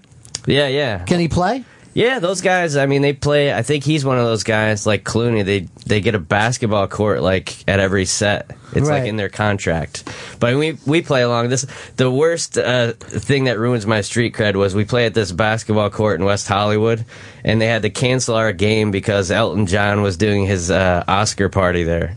Oh yeah. so you can you don't have a lot of street cred when there's still uh, still glitter from uh, Elton's party well, on Elton your takes court. yeah, Elton takes the court. Takes, what are you going to do about especially it? West Hollywood. He runs that Sure. place. Yeah. He's a knight, right? Yeah, or Prince. He might be something. Is he- Sir- is he Sir Sir? I El- don't Sir know. Elton. I think it. I'm pretty maybe sure I'm making it's that up. Sir I mean, Elton. no, I none of it think I means think that anything, you're yeah. right. I think that he's probably a He's a knight. sir. Yeah, but do they call them knights or they? Just only on Game of Thrones. Mhm. Yeah. right. He's not on Game of Thrones. There's a. I'd go everywhere with a sword. if I was right, a knight. exactly. But we we got nothing to compare in this country to like knighthood. I think. That we, I mean, we have. It's No, 'cause just we're new. celebrity. It's like mindless We're 200 celebrity. years old. you know? What are we gonna do? If you're an MC or a DJ, an Esquire, DJ. I, this is a very weird thing, and I'm going to bring it up to you guys because I feel like you know the so- social norms. So I'm walking out of here yesterday, and only when because you brought up DJ reminded me of it. So I'm walking down Fifth Avenue, I'm heading home, and I see DJ Who Kid, who uh, he's the DJ for uh, 50 Cent, and he has a show here, and we see each other on the street, and then because of that, we're like, hey, and give each other a big hug. But, class we're about person. 200 yards away from here, where sometimes we don't even say hello in the hall. I, I think that makes complete sense because it's out of it's out of context. Yes. Like, Yeah. you know, Uh-huh. obviously, the farther you are from here, the more. it ma- Right. like if you were both on the moon or in Asia, like you know, in if you, the farther you are from like America, if you see Right. another American, you'll be like, oh, hey, Yes. great, we can Right. we we share a common experience. Yeah. Like, but yeah, in this situation, like you didn't realize like your brains were like we're not at work, Yeah. even though work is like you know over my shoulder. And even though, like, the second during the embrace, I'm thinking, this is really odd because we see each other every day and we never And you embrace. never hug. What a Yeah, it's like- coincidence. and, and it's What are interesting you to be doing here? Present for that, like you're thinking of it while it's happening. Well, he was Like, this actually is saying, weird. I was just at the dentist. I got this tooth. He's pointing into his mouth. it's not And hugging I'm me. like, this is stuff that we don't talk, Talk about, about at it. work. Yeah. It's very odd. I mean, uh, I guess it's the distance that makes it uh, a. But 200. I mean, I mean, if I saw him out front, Yeah, do you want us to tell you we did we Yeah. you, did- you did the wrong thing? Yeah, you made a big mistake. I'm now wondering. We shouldn't what- be hugging. how far away do, Do you have to get- be? Yeah. That would be a great social experiment. Well, it's even with chicks. Like I think if if like you went on a like a let's say like an exchange student trip with like a girl from your college and Right. you went to Mexico, you got a great shot at hooking up with her because Sure. you know each other and you're far away. So I wonder what the uh, I think you got a great shot at hooking up with this DJ. if you want. I This- feel like it could happen. Near work hug. Well, I, I got side tit as You're it in. was from him. um, but yeah, I think it's true though. No matter what happens, the the just being in that proximity, you know, it's like when a guy gets a maid, like Schwarzenegger. Everyone's like, "How could he do that?" And you're like, "Because she's there, every day. Doesn't matter. After a while, yeah, you're but just she's like, supposed to look good though. yeah, but he Yeah, doesn't he care. doesn't he's, care, right. he's in his robe and she's vacuuming. and He can it's close so- his eyes. yeah, it's so erotic. you know, it's because it's it's forbidden. It's not supposed to happen. It's Right. desirable. It's forbidden. Hmm. The taboo. Verboten. it's taboo. Mm-hmm. yeah, guys never bang their nannies or maids. Yeah, Never it doesn't happen. it never goes down that way. How about people who send a hug to someone else? Right? How about people who send a hug? Like you say, when you see so and so, give him a hug from me. What gives you the right to do that? and how far can you take that? And maybe we could just walk up to Angelina Jolie and say, "Oh, my friend said I should kiss you Yeah, when this- I see this. Is yeah. from, this is from him, not my idea. yeah, this Right? is for George Clooney." Clooney, right? Several degrees removed. Like it, it went through Kevin Bacon, and here it is. I feel like a lot of that happened at your parties last night. You have parties tonight? Send party. Uh, yes, I do. As a matter of fact, but you know what? Tonight is uh, is actually the first show of the new season of Gotham Comedy Live, and Bobcat is uh, is hosting it. Thank you for reminding me. So I'm probably going to go there and then do the parties before and after, because I don't want to miss that. Yeah, you That'll love be a that. good show. That You love first that season. show. Well, it's the new Yeah. season. If And you I wanna watch go Last support Comic those Standing, I'll be live chatting tonight on the iBang. You can do it all in comedy tonight, Jeffrey. How does one live chat, Fez? Um, you go to the Interrobang. We got the page up there for Last Comic Standing. The 28 semifinalists are set, and tonight's mentors: Amy Schumer and Wanda Sykes. But is it all small talk in that chat place? Like, hi, how are you? What do you do for a living? No, it's all jokes trying to keep up with the comics. Oh, I see. Yeah. All right. So that's happening tonight on the iBang. Cool. I, have never internet chatted. I have not either. You don't have to. Do you I send tweet? text messages. You I can. tweet. I tweet. Yeah, I tweet, and I do not as often as I I'm at should. a party with the prince. I don't- that I never do. I always forget to do that. To do it like while you're there in a place. No, you I never don't do, the that. selfies. You No, I always don't ask like someone selfies. else. Yeah, because I have a camera. yeah. Waist up. Is that a is that a droid, Ron? Yes, I it also is. Um, I also have a droid. Mine still has a keyboard. I we love should Droid hop. four. Yes! Is it a droid I've four? got a droid four. That's That what is- I wanted, and I Yeah. wound up with a stinking iPhone. Oh yeah, you were furious with your phone for It was so long. ridiculous. It had it did everything but make a call. Yeah. It was it was out of control. It was horrible, and I had so many. And then I returned it, and they sent me one that was worse. I had a list of fifteen problems. So It then I was got stuck horrible. with an I- iPhone. yeah, I, did, ev- I did everything but make a call. That's really funny. 15 problems. That's way fewer than uh, Jay Z. I had a list of 50, 99 problems. Yeah. and all of them are my It was the drawers. worst. Yeah. Every single problem has to deal with this. my life was revolving around my phone. You should be able to have a day where you're not thinking about your phone. Does any technology ever work though? Everything that I own. I Yeah, this isn't going out anywhere, right? Yeah. Nobodone's listening. It's No. impossible. None of this Right. machinery. Every- Every day I get bitched at for people who say that the app isn't working correctly or what's the on demand doesn't go forward and backwards. It drives people nuts. Everything is insane. Think positive, everyone. You seem like you've got it together. I have a. I, have, I I do okay. I, I think Yeah. uh so far so good. You got a beautiful uh, girlfriend that you're here with. You're taking her over. You're doing late night TV. You're on top of the world. Yeah, way better than Paul. You know, everything's great. I think we're one question away from really delving into it, though. Yeah. Yeah, you can- He I mean- almost cracked just on that. I, I think I'm okay. I think I mean, I just I don't want to say that I'm the best and great 'cause at any moment it could all be taken away from me. Obviously, I- when I went to the bathroom, I felt a lump. So I stepped on a piece of glass the other day. I could have tetanus. Who knows? Isn't that funny though? How one problem could come up like that, Yeah. like a lump would make you forget about being bumped in a heartbeat. Like we're gonna get you back on. I don't care. Yeah, right. Lump is I more have important a than bump. It's all about perspective. Everything is about perspective. Mike Kaplan's here with us. He's appearing on Late Night with Seth Meyers tonight on NBC. His album Small Dork and Handsome that's available on iTunes, Netflix, and Amazon.com. Paul Morrissey is here. He's going to be mentioned at the end of late on the Late Show with Oh, David see. Letterman tonight on CBS. Fez is rubbing salt in the wound. That that happened to me once when I did uh, one of the times I did uh, Craig Ferguson. I think I got bumped. I was uh, I think I taped it in advance though, so like Yeah. Oh, we knew right. the day that I w- that I was there. They were like, "It's not going to be on today. We're going to tape it." But then at the end of the show, he brought me out and said, "Here's Mike Kaplan. He was going to be here, but he's not." You know, Yeah. so so I got to be on for like, like 30 seconds. Oh, really? And yeah, he like asked me a question. I said something, and then they showed the the actual set like three weeks later. Oh, okay. Because I one time I did it, and Chris Rock was doing Tyre Banks next door. Yeah. and just decided to come in and wave. Wouldn't sit down. And they told me we got to cut 30 seconds out of your set. Wow. I was like, if Chris Rock knew that, he would be really upset. Now the that thirty seconds you have to m- figure out at that moment where One it's joke coming out. to drop, yeah. And that's why I stopped. Because, you know, like when you do these sets, they're, they're like, oh, it's got to flow together Oh, and yeah. all that kind of stuff. And at that point, I'm like, I'm just doing my best jokes from now on because it clearly doesn't matter and all the stuff can change in a second. it doesn't matter. Anyway. Nothing matters. but see, here's the weird thing about Comedy TV matters. audiences: they tend to applause break more than club audiences will. Exactly. Yeah, because instead of like laughing, they're just like, "We understand, and you're doing well." Like Yeah. sometimes I, I feel like they they're like, "I'm so happy for this guy. Right, right. He's doing well. Look at this guy on TV. Oh, I'm not on TV. I'm over here. Damn it." Um, why don't they clap for me? Yeah, and you only need the jokes to flow into each other if you're not getting the laugh to take you through. Like if you talk Sure. about something, you get the applause, then you can talk about whatever you want. Yeah, they're you know? not going to be like, hey, we just clapped about t- toilet brushes, and now this guy's talking about Chinese food. Where's your segue? Yeah, yeah, right. Come on, man. Give us something about Chinese food going into the toilet or something. Time to do segues in four minutes and change. It's something about just that we. Uh, that's the best thing is the uncomfortable segue. But uh, you know who else? Do you know?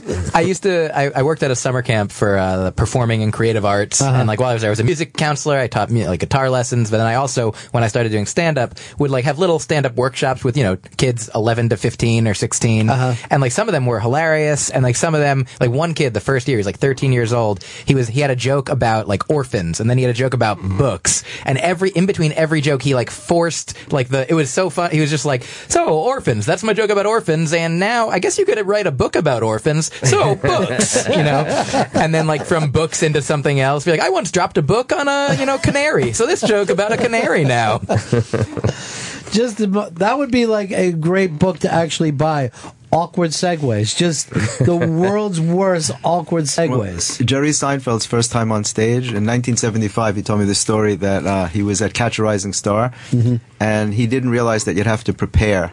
Elaine Boozler was the MC, and when he got on stage, he couldn't remember any of his jokes, only the segues. So he said, "My mother, the beach, driving," and then he was so embarrassed he got off the stage. And Elaine Boozler said, "Here he is, Jerry Seinfeld, the master of segues." and and those didn't. Uh, That was his first experience. They didn't kick him into gear. He's like the beach. I don't remember what I say about it, but I know Right, it's just- something. Just segues. He said that's all he Just, could uh, remember. The beach should be funny. Some stuff. Yeah. I don't know. You're wearing a bathing suit down there. That's kind of funny. I Do you guess. guys- any- Why do anybody- people wear bathing suits? All right, we're still trending from earlier today, and now they're using it seriously.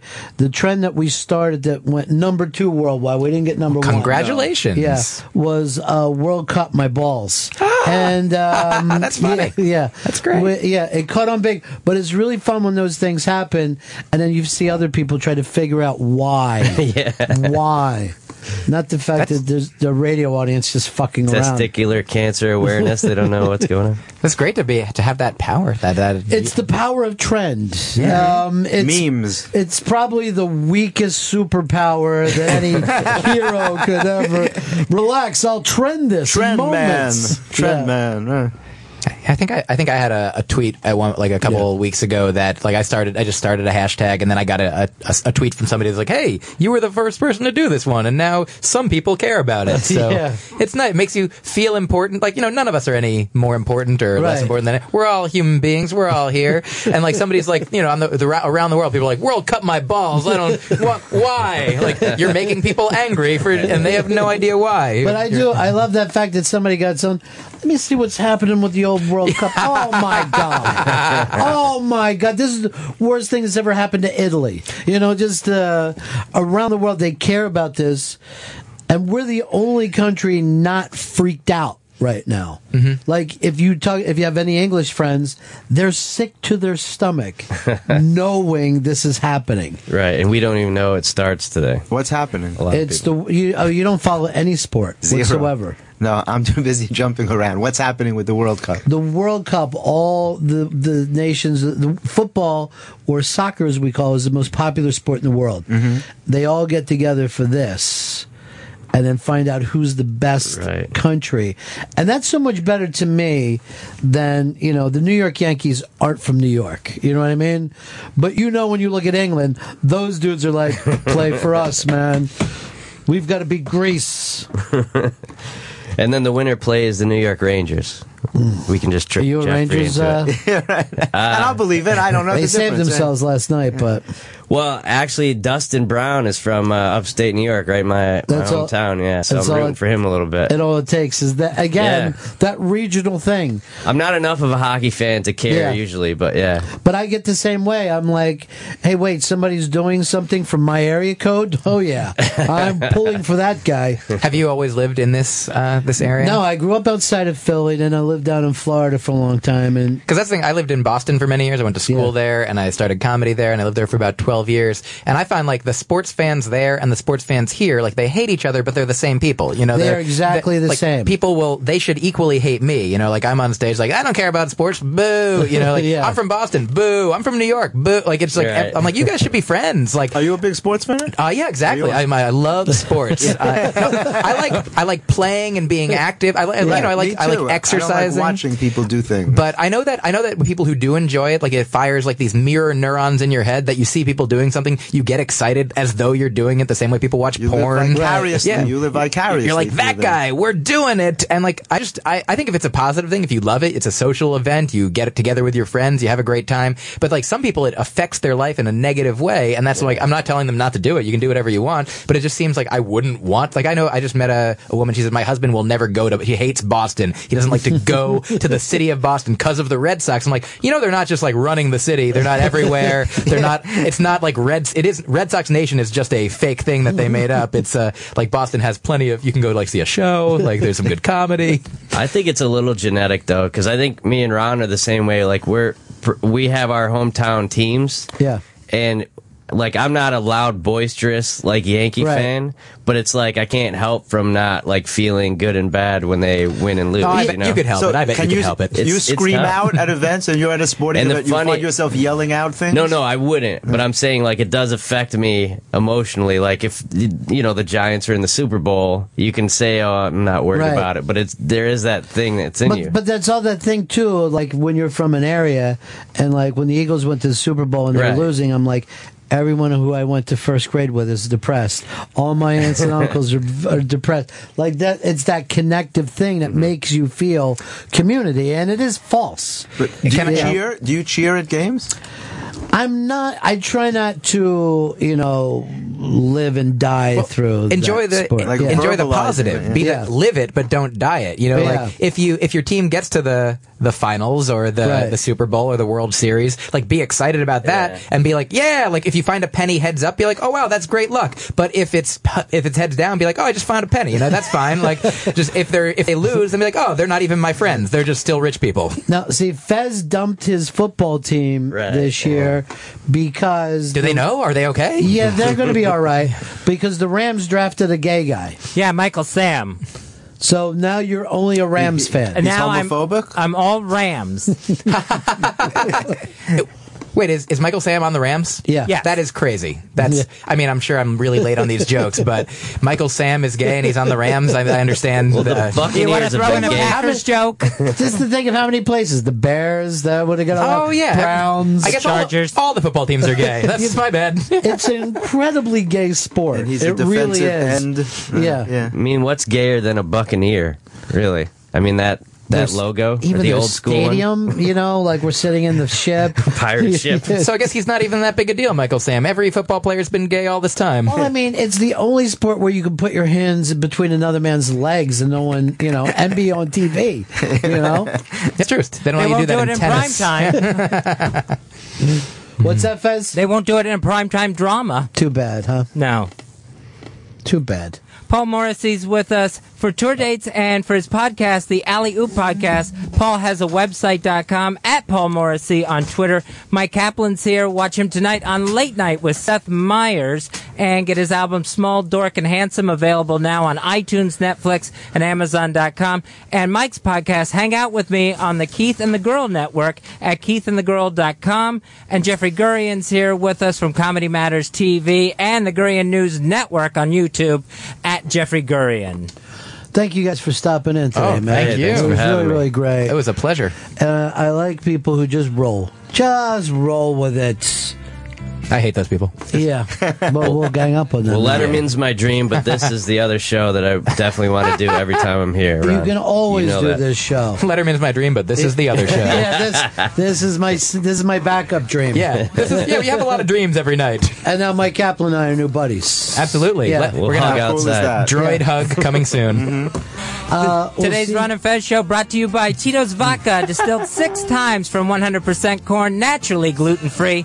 Visit Tito'svodka.com vodka.com for recipes, songs, and more. Handcrafted to be, handcrafted to be savored responsibly, distilled and bottled by Fifth Generation Incorporated, Austin, Texas. 40% alcohol by volume. And World Cup, my ball is still trending worldwide, so keep playing along with it. See you guys in here tomorrow. And Uh, that's the end of my show. Donk. I watched it for a little while. I love to watch things on TV.